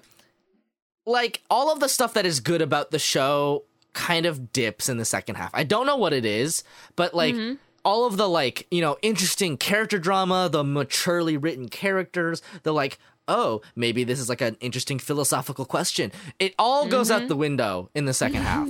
It's just like, okay, it's bad. I mean, you know it's bad. We're gonna murder like the one other character. Like there's two okay, there's like three characters in the show combined. Like if you if you count the main character, the like his assistant, and then like if you jumbled the last three dudes who like really want to have sex with him, like in into like one character like they count as one character. And they all die. They're like spoilers, everyone except the main character pretty much dies. So all of the stakes go out the window. well th- and then it becomes like ooh we really gotta get her now Yeah. Um, and then and then to, to like sort of reamp them, they talk about his family a lot, and I suspect that they're gonna like I don't know kill his family i'm i'm very concerned I'm waiting. about the I'm family waiting for it. Um, but yeah, I don't know. It it everything that was interesting to me in the first half, like the directing, the the voice acting, completely gone out the window. Like I don't know where it went, but we're just phoning it in now, and it's not that interesting. I don't I'm- really care yeah. anymore. they freaking decided to like go to another country and I, I understand they're they're gonna make it like an international like Right, it's like a global incident, like a global yeah. ideological attack. yeah, Yeah, yeah. Uh, but yeah, I'm not invested anymore. I don't know. I think there were better ways to handle it, and there were better ways to handle the idea of uh, what does it mean to like uh, have challenging ideas in your society because it's whatever whatever whatever the like depiction of that would look like. It is not this. Like this Yeah. is not it. Like let me let me tell you, it is unfortunately just kind of I don't know. I don't see what the point is anymore. You know, like Yeah. they've thrown all the stakes out the window. It seems like nothing's really happening anymore. and it, and they did it so sloppily too. Like Yeah. I was shocked, and and and it feels like oh, it was supposed to be super shocking because ooh, the bad guy won, but it didn't feel well executed like It at all. It didn't feel like anything, right? It's just like, oh, oops, oh, oops, she's dead. Now we gotta watch her be killed on a Yeah, live stream because that's what we do. I don't I like don't the way they took that. I no, it, fundamentally disagree with how they wrote the last half of this story. Yeah, and it's it sucks because the first half is so well done and it keeps ramping up and up and up and you're like, "Oh my god, oh my god, I'm getting more and more invested." The pacing was really good. Yeah, it hit. You know what? Oh, It like it hits the point where the assistant dies, and that's when they took the hiatus, and then it it's it, the pacing is gone. yeah. Yep. Yep. It's not coming back. Where is it? It's it? not coming back. Where did it go? Where did it go? I'm trying to find it, but I can't. Yeah, and like- It bites off way more than it can chew. Is I think the way that I would Uh, put it. Yeah, I think if they had focused it more internally, I don't know what they're gonna do with this worldwide stuff. Maybe it'll be great, but I have a feeling that it might not be. Like a It's- strong feeling. like here's here's the thing. I understand like the idea of it because it is like it's like somebody took like an idea that could be interesting and then like completely flubbed it because Yeah. this idea of what does it mean to have bodily autonomy is interesting. It is an interesting Yeah. philosophical question. Yeah. It is not interesting when you use that to then say like okay and spoil like spoiler and content warnings we're going to talk about suicide but what does it mean to have bodily autonomy does that mean you should legally be allowed to commit suicide is an interesting question yes. obviously we as a society have deemed well suicide is bad Right.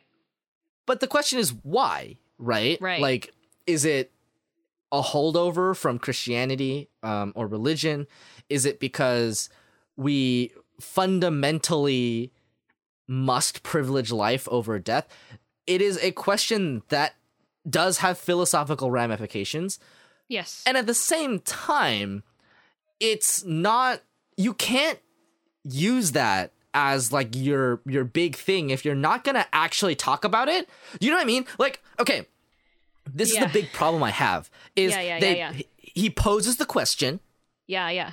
And then instead of answering that question he just uses it to segue to something completely different I Right? agree a hundred like- percent. like, Yes. "Wh- What, yes. what if what if a society suddenly made it legal to commit suicide, Yes. which is kind of weird to me because it's like, okay, suicide being illegal is not like that good of a deterrent for suicide in the first place. But that's not what we're here to talk about, right? Right, It is like what right. what does it mean to have bodily autonomy?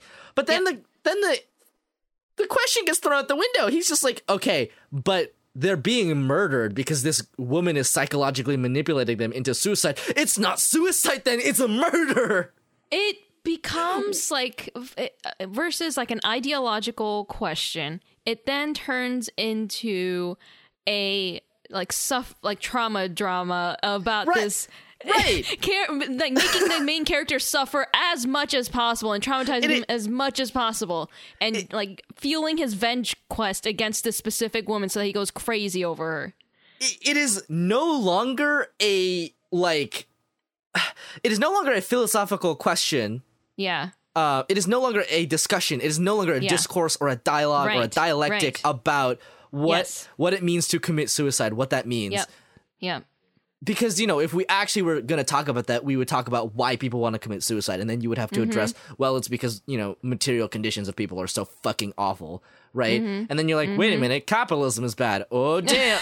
anyway, Yeah. you know, and then Shinzo Abe would just like knock on your door and be like, hey, right. And and then babies. it becomes um, it becomes like like her trying to question him like what is justice what is good or evil which i understand because of his name huh his name Right, is about yeah. justice but it, it does it so i feel like not as like if this was written by like naoki urasawa who does such a great job with handling these kinds of things Right. i wouldn't i wouldn't complain because he would do it methodically and so well and it i and that would be that and the focus would not be lost. It wouldn't transform from this thing to that thing in a nonsensical fashion.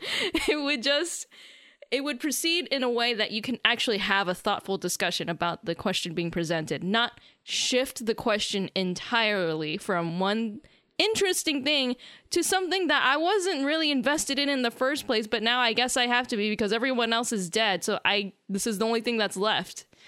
I am entirely confused about why it set itself up like some kind of um moral philosophical discussion but then became a spy thriller. yeah Do you know what I mean? Like yeah why is it suddenly about international like uh an international conspiracy where this woman is just to murder everyone in the world by c- Yeah. com- by convincing themselves to commit suicide. Like yeah. if her character was more interesting maybe we could have a discussion about like what is good what is justice because those are interesting questions. It is not an interesting question if you ask what is justice? I don't think murder is bad. Like are you kidding me? You cannot say in the first half of your show you cannot set up in act 1 what is bodily autonomy and then in act 2 say fuck bodily autonomy murder is good that's Yeah. not interesting yeah it's not Yeah. like I get the segue in terms of like, oh, suicide shouldn't be allowed because it's bad and then you then segue into what is bad? What does it mean to be bad? And then she goes and kills someone in front of this boy's face and is like, "Oh, what is evil? What is evil? Ah ha ha ha ha ha. I'm going to make you find out." like i'm gonna make a bunch of people kill themselves Yeah. and and then what like i'm i don't get it i don't understand this whole like i don't know because i might have been able to excuse it if like the production team seemed like it was into the idea but they're really not. They just don't care. All of the shots are so flat and so uninteresting Oh yeah, they I I feel like after that hiatus or whatever, it just dropped off completely because Yeah, I that- they might maybe maybe they spent the entire hiatus discussing how do we make this good. This novel sucks. Yo, I'm so curious what happened during that hiatus. Like did they just go on holiday or what? Or did they like have a serious like yo, we got to address how we're going to treat the rest of the show kind of thing. We can't Yeah. have another cube anime. we can't have another cube anime. Whoops, we cubed it. we cubed it. Oh well. Whoops. I I just I'm I'm so utterly baffled by the by the arc that this this show has taken where it is has gone from this like very interesting philosophical mystery thriller to Yeah. what is happening why and the fact of the matter is we don't even really see anything happening Yeah. Nothing is actually happening despite things happening. I don't anymore it's so anyway. boring. At I'm first so it was great. Yeah, but now it's boring. Exactly. At first it was so exciting and there was suspense and it was like, "Oh my god, what's going to happen next?" and you were following the characters and you understood their actions. And now it's like, "Okay, well, I'm just waiting for the next crazy thing to happen from this lady." how's she gonna heck up his life now? Yeah, this is That's not interesting. Babylon is such a bizarre show because it had the potential to be good, but it I seems so it seems like this this for it. seems like this novelist is really letting us down again. Or may, maybe the Yeah. novel is better. I I kind of doubt it for some reason. This is two for two, bud. You had two, Two chances. for two. You had two chances. two all chances. Okay.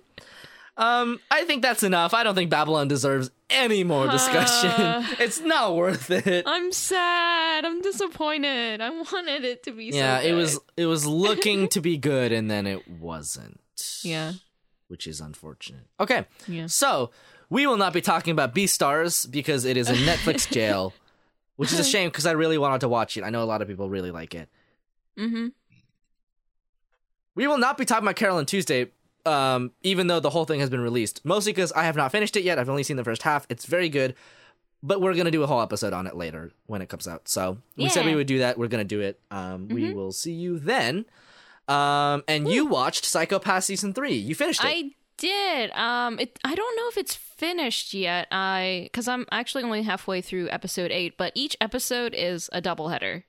okay. So, um, uh, as of right now, they've only released through episode eight. Um, and so, so far, like the whole first half, two thirds of the anime, I guess, if it's a 12 episode, is like kind of janky but vaguely interesting. And then it has this like culminating episode that unlike unlike other Oh, I was gonna say, was it a disappointment? It sounds like it wasn't. it, it actually came together and i was like Oh my "Yo!" god. Are you saying that there are competent writers in the world? oh my Oh god my dude. god.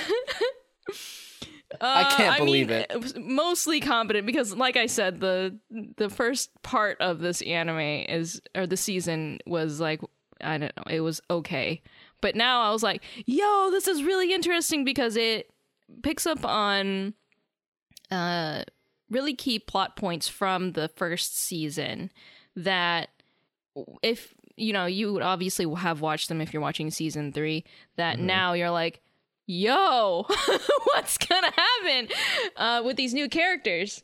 Um, and so i i am a lot more invested than when i started which is great Wow. because i feel like these Wowie. this season the season's anime like episode 7 slash 8 is like the turning point for a lot of these shows Oh yeah. Yeah, that's that's really when you see someone bear their true colors. uh, yeah so i'm hoping it'll keep getting better i don't know like i said it's still it's still relatively janky not gonna lie uh, i feel like the first season was definitely way more cleanly executed in terms of how well it told the story but i'm excited because it's going in a in, in a direction i was not expecting so Hmm. i've been enjoying it Nice. Yeah. Very nice. yeah Okay. Um, the anime that I watched that you didn't was Cautious Hero. Um, yeah yeah The hero is overpowered but overly cautious. I think is the English title. Mm-hmm. Um, this show is actually really good. Like, Ah. no joke. I legitimately think this might be the sleeper hit of the season. I mean, partially because it's not really on any streaming platform aside from like, um, Hulu. I think. oh Yeah, I think the subbed version is only on Hulu. oh yikes Yeah, it's a big yikes. Anyway, so Cautious Hero is an isekai show, yes and we all know how I feel about that. yes At this point, it is 2020. Maybe we should be done with them. Uh, but then you would have nothing to watch, Soupy. Yeah, uh, evidently, yeah. It, oh no, I would be free from my my eternal prison. How Yeah. how uh, awful. Okay, here's the thing about Cautious Hero is I think it might actually be one of the best isekai that have come out in the last couple seasons because wow. it's so it, it is a lot closer to Konosuba on the isekai spectrum but it is actually really funny like it's legitimately Oh. entertaining all the jokes Oh. are really funny Um, wow. and it is actually good. Mm. Like the story is well written, the characters are are well written. It's pretty sharp writing wise. Like it's actually like the characters have characterization to them, they have character arcs, they have um nuances to them in a way that a lot of shows really don't.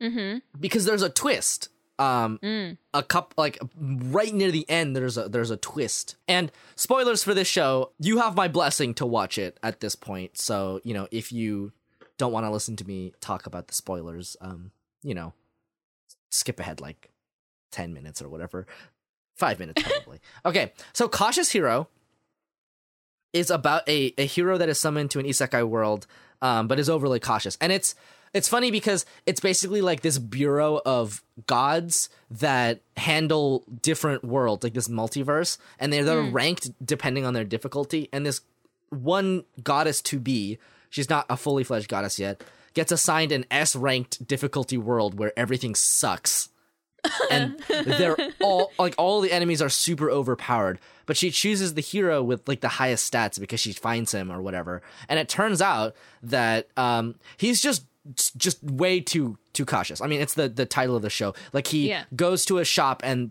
he's like i'm gonna buy 50 potions. He goes to like an armor smith and it's like i bought three swords and four sets of armor just in case. Right and that's like the central gag of the of the show is that he keeps training except s- no, no, no, no, no, no, no, no. i'm calculating like 80% of the way through the show you there's a twist where you learn that the reason he's so cautious is because the goddess that he was reincarnated to um was actually a party member from one of the previous worlds where she died because the hero has been isekai'd a second time. So this is a second time and their memories are erased, but he remembers because he used to be this this hero that was like, "Oh, don't worry, I'm really good at fighting, so everything will, will work out. Like I'm the hero. I'll like do heroic shit, right?" Yeah. And it gets his fucking like she's pregnant, so she she's basically his wife. Like gets his wife killed. she dies. So basically you realize that everything about it is it is uh like he he just trains so hard because this regret at not having prepared enough is like embedded deep into his mem into his mind even though he doesn't have his memories and the amazing thing about it is that it turns one of the central jokes of the show into a legitimately impactful moment. And like I'm not I'm not going to lie like I was amazed at how much I actually cared at that moment. I was like, "Wait, what? I care about this? You you like- compromised me?"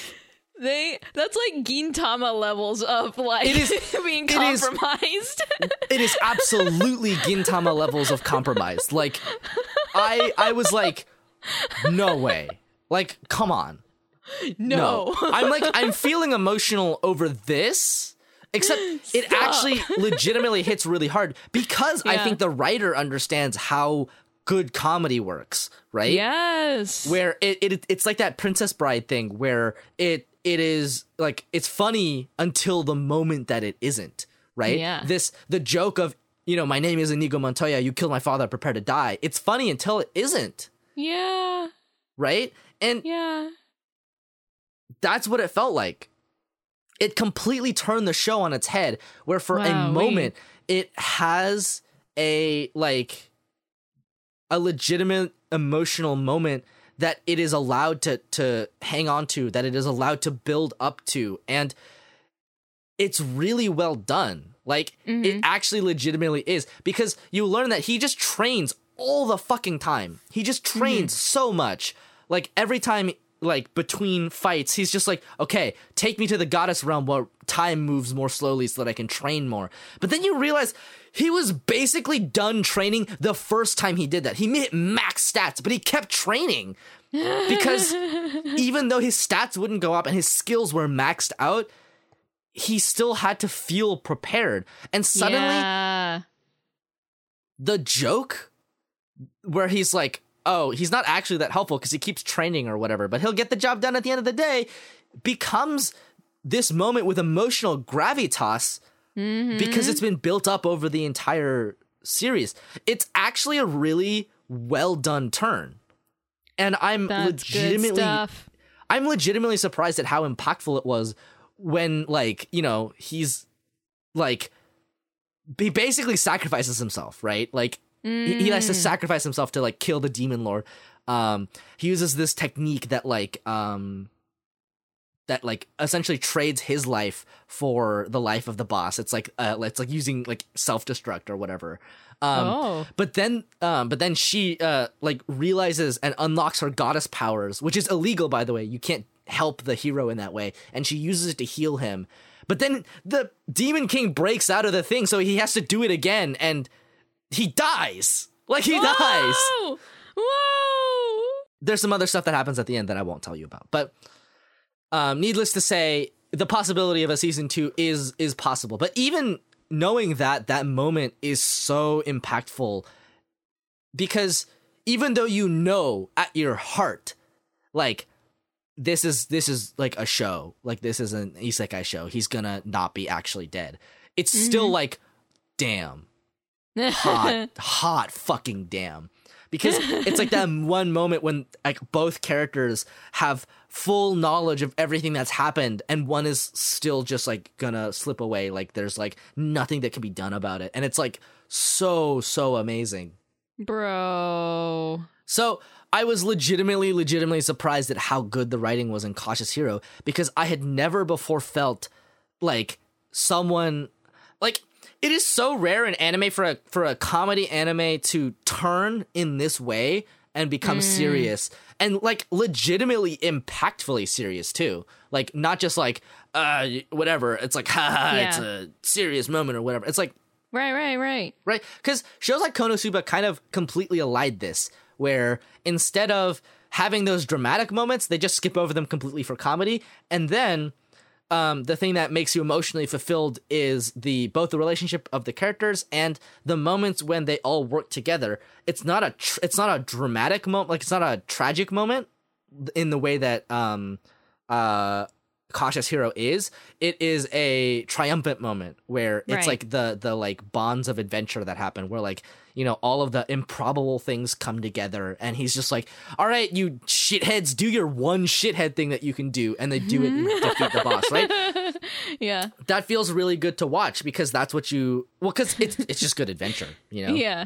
Yeah. right? But Cautious Hero is so different because they elide all of the stuff about um like they basically elide all of the danger um in the way that an isekai does, except it does it to make sure that the danger at the end is impactful. And I've never seen an isekai show do that. you know? Like most isekai shows are in one of two camps Uh-huh. which is the the hero is invincible. Like the isekai hero is invincible, like functionally invincible, so Yeah. that the show does not have to like concern itself with his safety, Right. or he's fragile to the point of like having to like scrape by. That's like, like you know like Right, zero right. and stuff, right? Like yeah. and, and to some extent Konosuba. Um, Yeah. But because Cautious Hero falls into the former camp until it doesn't, it actually is like a good use of the trope Hmm. Because it understands why that trope exists and then it subverts it. And Yeah. it builds it up over the whole season too. Because like in some ways I think Cautious Hero is kind of like this um it's almost like um like a a retributive like this is what it this is what like an RPG could be.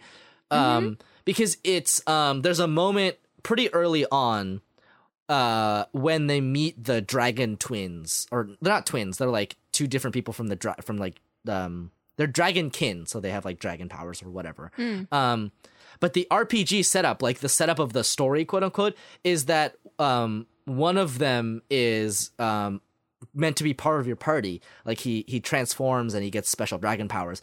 The other doesn't because she's meant to be sacrificed to forge a sword that will kill the demon king. And Oh. what the main character says to that is, nah, bro.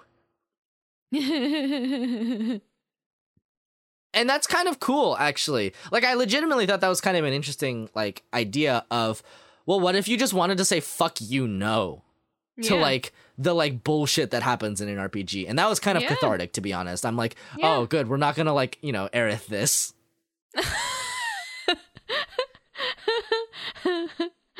so I thought I thought that was I thought like Cautious Hero legitimately is kind of the sleeper hit of the season. Like it it is an isekai. People who watch a lot of isekais will probably watch it. yeah. But I'm I'm not gonna lie, I was really really surprised at how well it landed. Um, and that being said, okay, yeah. sorry, go on. I was just gonna say, I, I think it's just such a shame that it came out during the the, the deluge of isekai. Yeah, I mean, it only exists because of the deluge of I- isekai. right, and, so and yeah, and that's and that's the quandary that I'm I'm feeling right now. Is like, I think it sucks that it came out during the deluge, but also maybe it wouldn't exist because of the deluge, right? if the yeah, if it would it would not exist, otherwise. Um, Yeah. really, what you should do is you should just get your isekai recommendations from me. I'm gonna probably check out Ascendance of a Bookworm and and report back to you about that. But I, I will say this about I will say this about um, Cautious Hero. Yeah. My my one real complaint with it is that the Yeah. they were so obviously working with a shoestring budget. They have like zero oh, no. money. Like they Oh, don't have a they don't have an ending song for the first like two episodes. no. And then the one that they do have eventually is just like CG animated. They clearly did not have time or money. Um, oh, feels bad. but I will I will say this in in Cautious Hero's defense, it actually looks really good. Um, oh, good. You can tell that it does not have money, Sure. but you can tell that they're working pretty well within those constraints. Like for what it's worth, um, the moments like they choose which moments to animate really well. Like they because they choose um they do visual comedy really well um with with the show. Uh, especially with the the main character who's the goddess. Um, her facial expressions are so funny and her movements are so funny and her voice acting just knocks it out of the park. Ah. Um, but again, like the actual animation itself is not um stellar. Okay. But it, it doesn't look bad actually for how constrained they must have been, like the team. right, right. Um, you can tell it simultane. You can simultaneously tell it had no budget and they did everything that they could within that no budget. well, good for them. You know, you sometimes you gotta work with what you got. Right. awesome. Well, okay. I might have well, to check it out because that sounds great. Yeah, I I actually recommend that you you might actually like it. now that I've spoiled the twist for you, it's not going to be as like dramatic But when it I happens. love that kind of stuff. but I I think you would actually actually enjoy it. I think you would have a good time with it. yeah. All right. Even though we've been going for 2 hours already, um my god. We still have to talk about anime of the year. so we're going to pick Let's top get it. 3s and then honorable mentions. Technically you can mention up to 3. I'm going to because I'm a bastard. Yeah. You suck. Okay. uh why don't you give me your first one? Uh, I put down first Yakusoku no Neverland, uh, Okay, Promise yeah. Neverland, because I think that it kind of refreshed the horror anime genre for me.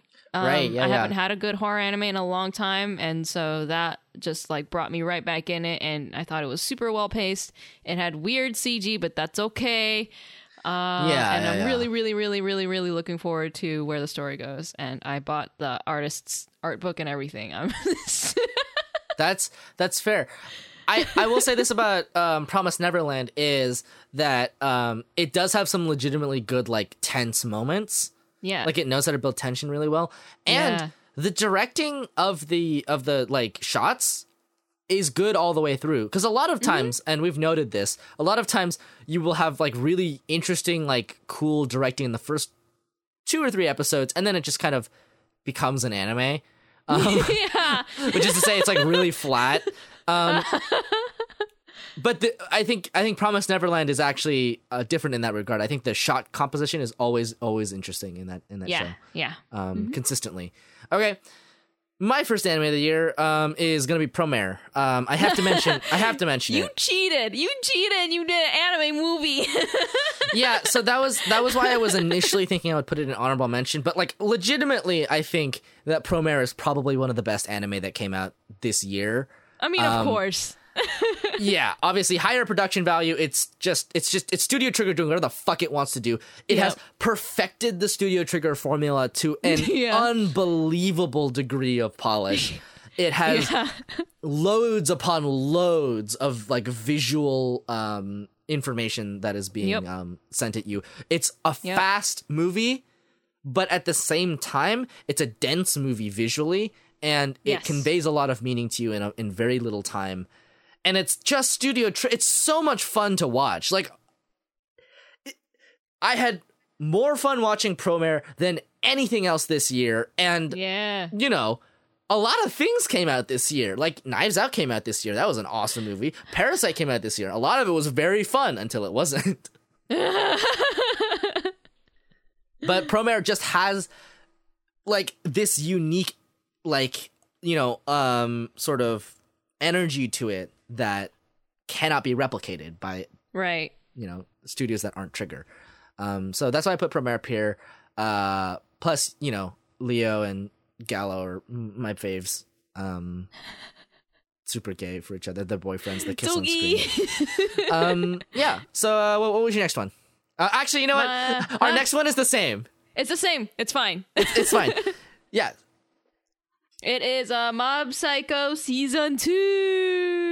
Season two Uh, of course, we had to mention this because we loved the heck out of it. Uh, it Yeah. was so beautifully animated, so such a good story, and oh my god, I'm gonna go freaking rewatch it because that's what I did with the first season, and I enjoyed this one just as much, Yeah. if not more.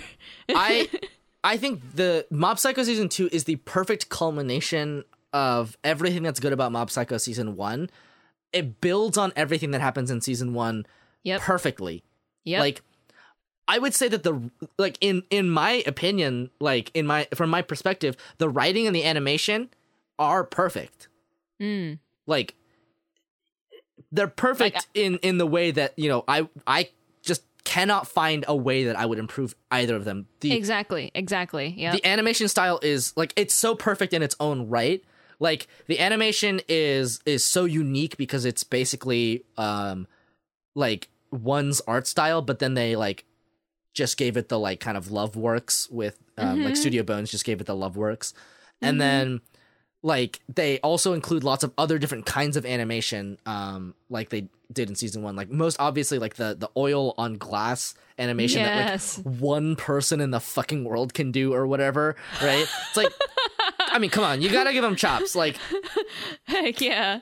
no anime in like recent years has been so daring about the like idea of what it means to do uh to be like visual animation like Right. it's so creative it's so amazing um and for a serialized television show that's so impressive seriously is. it's functionally perfect and the writing for the characters is also functionally perfect. Oh, so good. it it is so human. It's so nuanced. It's so well done. It's so heartwarming. It is the perfect example of what a character arc should look like. Mm-hmm. Mob's character arc over the course of the series of like season one and season two is functionally perfect. It's amazing i'm not gonna get into it any further than that I highly recommend that everyone watches Mob Psycho because I love it dearly. It's probably become one of my favorite anime of all time. Definitely in my top five. yeah. Easily in my top five. Mhm. Maybe even in my top three. Who knows? um I guess I'm next, or maybe Sure. Yeah, okay. So my my third pick is Demon Slayer. It was actually a very difficult decision. Um, I was waffling a lot between Demon Slayer and um, Sarazanmai, um, but I had to choose Demon Slayer because of all of the like every aspect of Demon Slayer is, is just so so good. Um, Mhm. like the amazing moments. Like Demon Slayer gave us some of the best animated fight scenes in televised anime period. Like of all time. It's that good. Like I don't know what the, I don't know what the hell Ufotable is doing over there, but my god, I, don't know. I don't understand how they do it. Everything they do looks so good, and it's uh, plus like obviously I've expounded upon why I love Demon Slayer so much. It f- takes the like idea of what a shonen is and makes it about like something else. It says like your strength can be kindness and we will not forget your humanity. And Right. that to me is very important. Like the monsters have human hearts. Mm-hmm. That's very important to me and even though we're fighting, this is mercy and this is Right. care and that to me is is very important and the fact that we got that Mm-hmm. in something that is now like a mainstream like highly popular shonen anime is Yes. mind-boggling to me and Yep. i'm i'm absolutely in love with it um Yep. the moments are really good it's it's paced really well Mhm. um i'm so excited for more like i am I am aching for more, and so I had to put it on. I, I had to put it on my list. Train, train, train. train arc, train arc. Okay, your turn. Uh, my next one technically started airing in the fall, but I was given the okay since it finished airing in 2019. Yep. Uh, it is uh, Run with the Wind or Kazega Tsuku Fuiteru.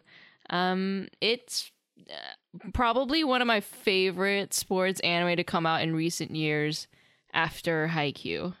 Man, I I really wanted to finish this show. Actually, I never got around to finishing it. Um, mostly because we stopped uh, watching it together. Yeah, yeah. I mean, the way that it wraps up is like so freaking oh my heart.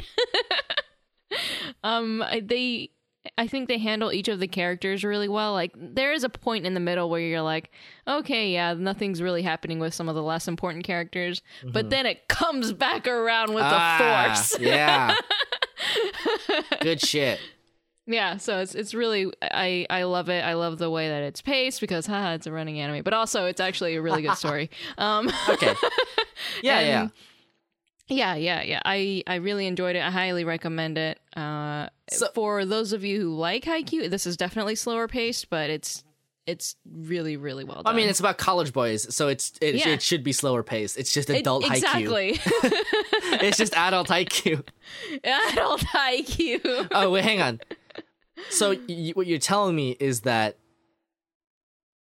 there's writers in the world that know how to stick a second, like, like the second and third acts.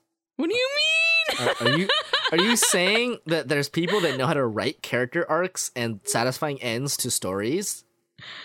that like you can feel like even better about the story by the time it ends than when it begins. Damn. I-? Obviously, I joke about this, but it is very hard to end your your things. I I understand Yes, completely. it is. But also, Yeah. that guy is a novelist. He has no fucking excuse.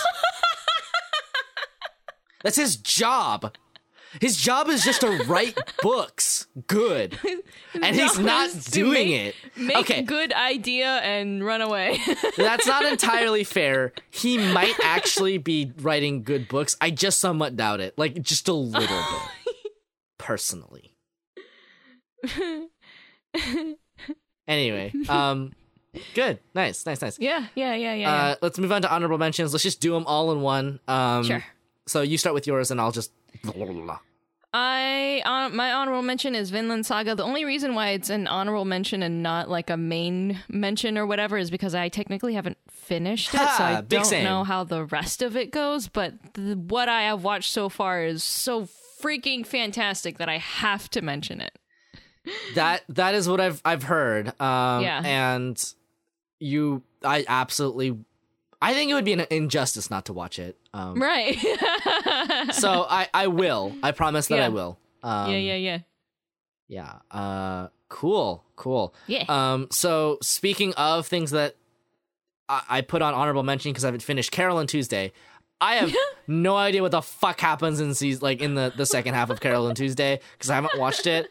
Um, but the first half was very very lovely, and Oh. um, I imagine that it's not gonna end up with like them kissing, but that's that's just how it be. I mean, as long as I- it doesn't get cubed, I'll be happy. as long as it doesn't get cubed, I'll be happy. It seems um it seems like people still enjoyed the the latter half of it. Um Yeah. there's like one or two things about it that might be questionable, but uh overall, like it's overall it's basically like a huge shame that Netflix decided to release it in to whatever the fuck whenever the fuck goes because I see like hardly anybody talking about it. I, I I'm not kidding. I like it's so hard for me to find people who are talking about this show, Mm-hmm. which is wild. This Like show I is know so one good. other person aside from you who's actually watched all of it. This show is so good. And it doesn't deserve to be in Netflix jail. I mean, it's out now, so it doesn't fucking matter. Just go watch, go watch Yeah. Tuesday. Just, just watch it, please. Do it for my sake. Like I'm, I'm gonna lose my goddamn mind. Okay, okay, well we'll talk about it for a whole episode. It's fine. okay. So other things, I Mm-hmm. watched, uh, or not? I watched. Uh, we all watched these, but my my other two honorable mentions because I cannot help myself, and I just I love anime. Um, I put Sarazanmai on here. Um, it was very heavily in contention with Demon Slayer for being on the the top three proper. Um, Sarazanmai to me is is an amazing show. It's beautiful. Yeah. It it is it is like beautiful to look at. The animation is uh, is just gorgeous. It Mm-hmm. it is one of the most interesting, creative, weird, honest, emotional show. Like it, it's it's a show about boys being emotional and relying on each other. Like you, you know, like the little biggie. oh, definitely a lot of bit gay. Um, and honestly, like even though the even though they didn't get like together in the end, uh, like they weren't dating, it doesn't stop the fact that that kid is gay as fuck. Like they literally kissed. He literally thinks about him all the time. Like it, it there is no gayer that one can get without just like being a couple on screen. Like I, I would like to say this about gay anime, uh, which is that a lot of gay anime does not end up with two characters dating. yeah. And that is okay. I like it when they date. Um, but that is not a prerequisite. It's not like they become gayer somehow. But at the same time, it would be nice once in a while. That's that's all I'm saying. yeah, yeah, yeah, yeah. but like you know sarazanmai is like actually probably the gayest one could be depicted on on screen without it just sort of devolving into like they're having sex which they're like 14 calm so like down. don't don't think about that please. I don't want to go to jail. I'm sure you don't want to go to jail. Like don't be gross. But yeah like it, it it is um to me Sarazan sarazanmai is like this this amazingly perfectly like you know it's done in 11 episodes. Mhm. it's just done every every aspect of it is great the singing Yep. is amazing the dancing is awesome all of the emotional stuff that happens you're like damn I highly recommend watching Sarazanmai. It was one of the highlights of the year for me, for Yes. sure. yes. Um, I just, I just am a slut for good fighting, and so Demon Slayer has beat it out, unfortunately. Um, the last one on my honorable mention list is Hoshiai no Sora. I wish that I could put it in my top three, but obviously there's a lot of issues with it. Um, some of which might be resolved, some of which might not. Right. So, as it stands, Hoshiai no Sora deserves to be mentioned because it's good. Like because it is it's, a good. it's definitely story. worth watching. It's worth and watching. I hope, I hope, I hope, I hope it gets a continuation. It does that gay shit real good. The gays.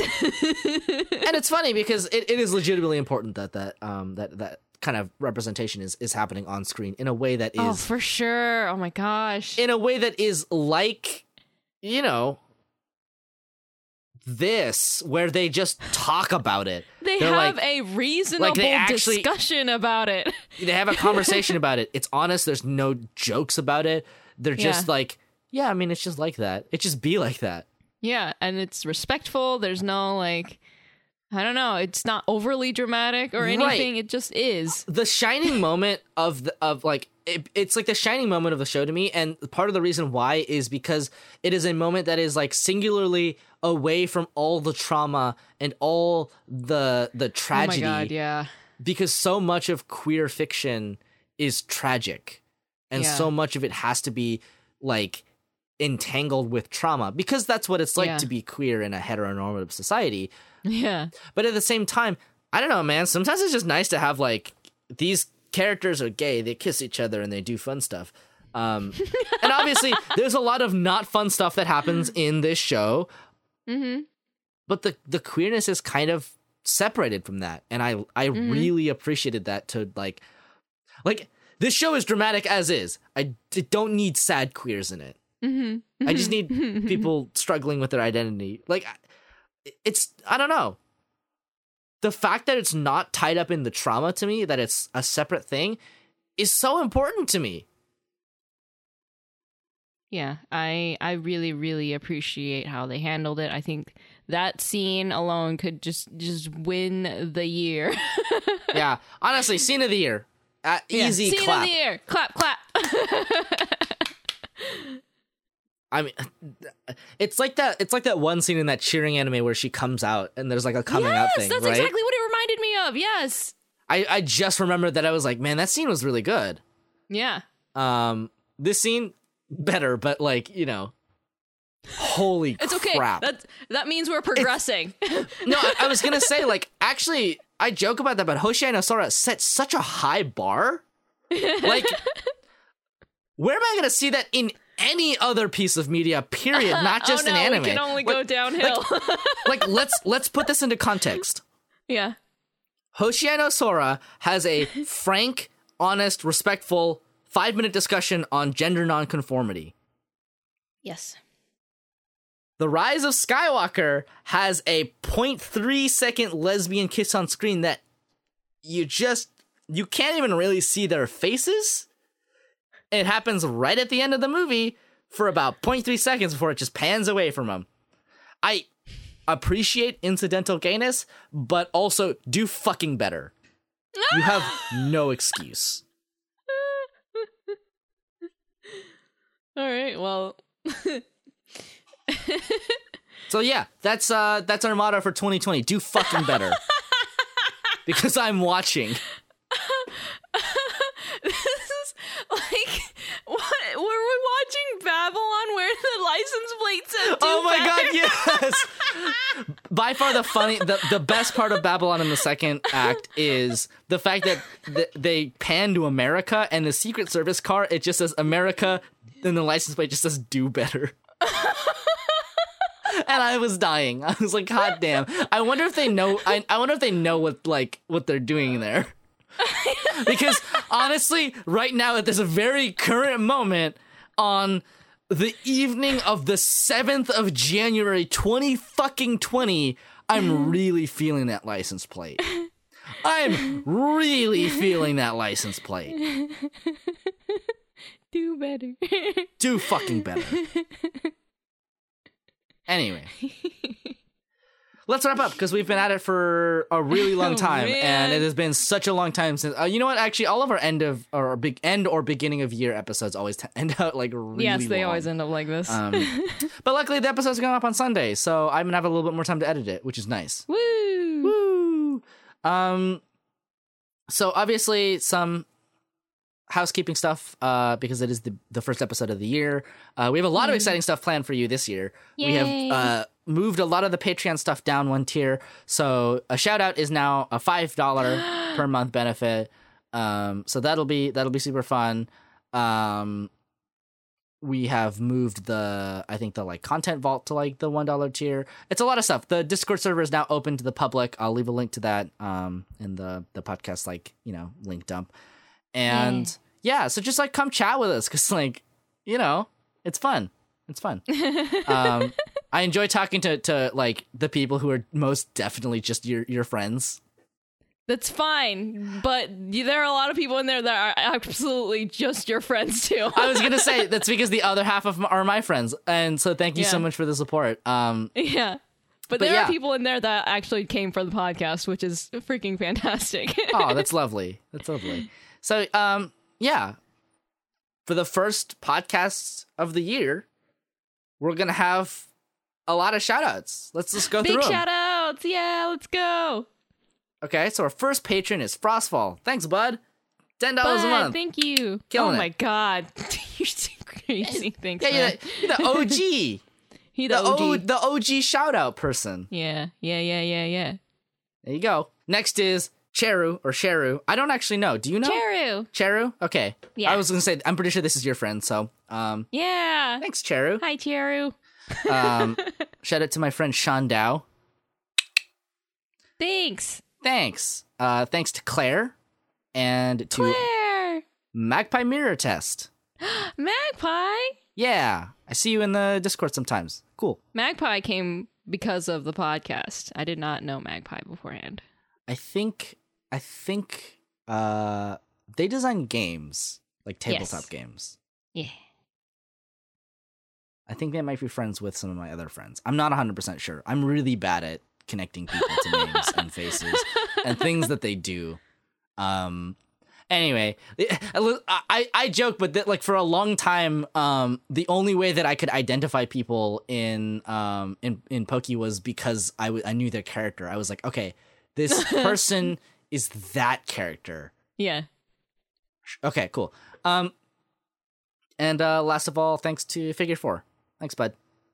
Thank Thanks, bud. you. If you want me to use your government name, Ooh, send send us a message. But I, I'm spicy. I'm pretty sure you prefer this one. So thanks, Figure Four, for the support. Um, Thank you. we really Thank appreciate so it. much. Uh, it helps us to keep up with upkeep co- upkeep costs, and you know, um, once I'm not reliant on the parasite upon our society that is Adobe uh, Suite, I'll be in a much better place with that. Um, but It's okay. yeah. You're figuring it out. Uh, but yeah, uh, other than that, we obviously we we talked about this, but we're gonna move the podcast uh, release date to Sunday. It just makes more sense for our schedules. Um, yeah. personally, I don't. Now that I think about it, I don't even know why it wasn't Sunday to begin with. I'm kind I of a fool. know. I'm kind of a fool. That's all I'm saying. Um, oh, I know why. It was because when we started the podcast, which was two freaking years ago, Woo. uh, when we started the podcast, my weekend was entirely booked with D and D, like entirely booked. Oh, that makes sense.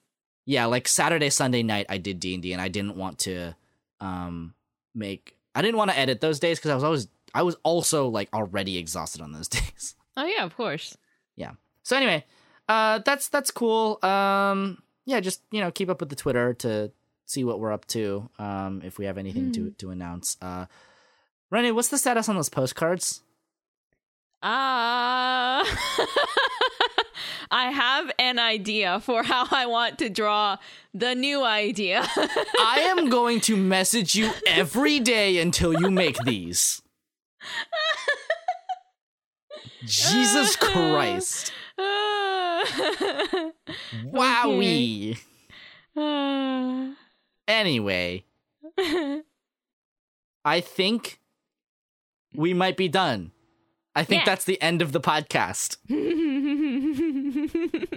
I I think. I hope we didn't miss. Oh no, nope, it's not the end of the podcast. Our opening is by Scotchy Network, and our ending is by Talk Makata. I knew I forgot something. Ah, I got it. I got it. Um, ah. who are you? Where can we find you on the internet? I am Renu, also known as Swan. You can find me on Twitch and Twitter and Tumblr and Facebook and I guess all that stuff at Swandrawn. Uh, you find me on Instagram at swan.drawn. I am kind of floating right now because it's after the holidays and Oh, yeah. I got to work on postcards. So yeah, time time ceases to exist in the the period between Christmas and New Year's, yeah. and it doesn't really Um, start mhm. completely until like mid January. Right, like just kind of getting back into the flow of things. So that's what I've been up to. I maybe I'll stream making the postcards, and that will make me do Oh, it. Oh, that would be cute. Yeah, yeah, the six days between Christmas and New Year's. That's Jesus's time. That's time for Jesus. that time belongs to Jesus. You can't take it from him. all right. What about you, buddy? You find me all places at Literal Soup. Uh, if I'm on a place, it's there. Although, actually, probably the most efficient thing to do would just be to go to my Twitter page because I do have a link, uh, a or a pinned tweet that has all my links on it. So that's basically Woo. like a digital business card. Actually, there are sites that do digital business cards, and I should probably make one. Woo! I should probably make a real business card. Huh. yeah. oh boy. Oh boy. Um, I'm not gonna think about that for now. mm. Anyway, thanks so much for listening. Thank you. See you next time. See you next time. It's almost the year of the rat. oh. It's almost the year of the. I mean, technically, it is if we wanted to go by the Western calendar, but um, No. but it's the lunar calendar, so we have to. It's go the by lunar calendar. Did you know I'm? uh, Did you know I'm year of the rat?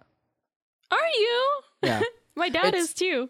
Yeah. I'm I'm year of the rat by a fun technicality, which is that um, I was born on in January, which is Yeah. before the lunar year turns over. Yeah. Oh, so going by the lunar calendar, you're a year of the rat. But if you were to look up your number in Western whatever it would be the year and have it translated, ox. it would be different. Yes, Right. I, oh, I that's thought fun. I thought I was an ox for a long time. It Turns out I'm a Yeah. rat. Yep. Oh, how Um, cute. But I also found out that uh, some people believe that the year that your zodiac is is is an unlucky year, so that's not great. How fun. You're to have a fun time. it means I gotta squeeze out all the good stuff before the lunar new year comes around. it, it means that I'll just cram all the good stuff between there. Sounds good. I can do it. Can you? All right.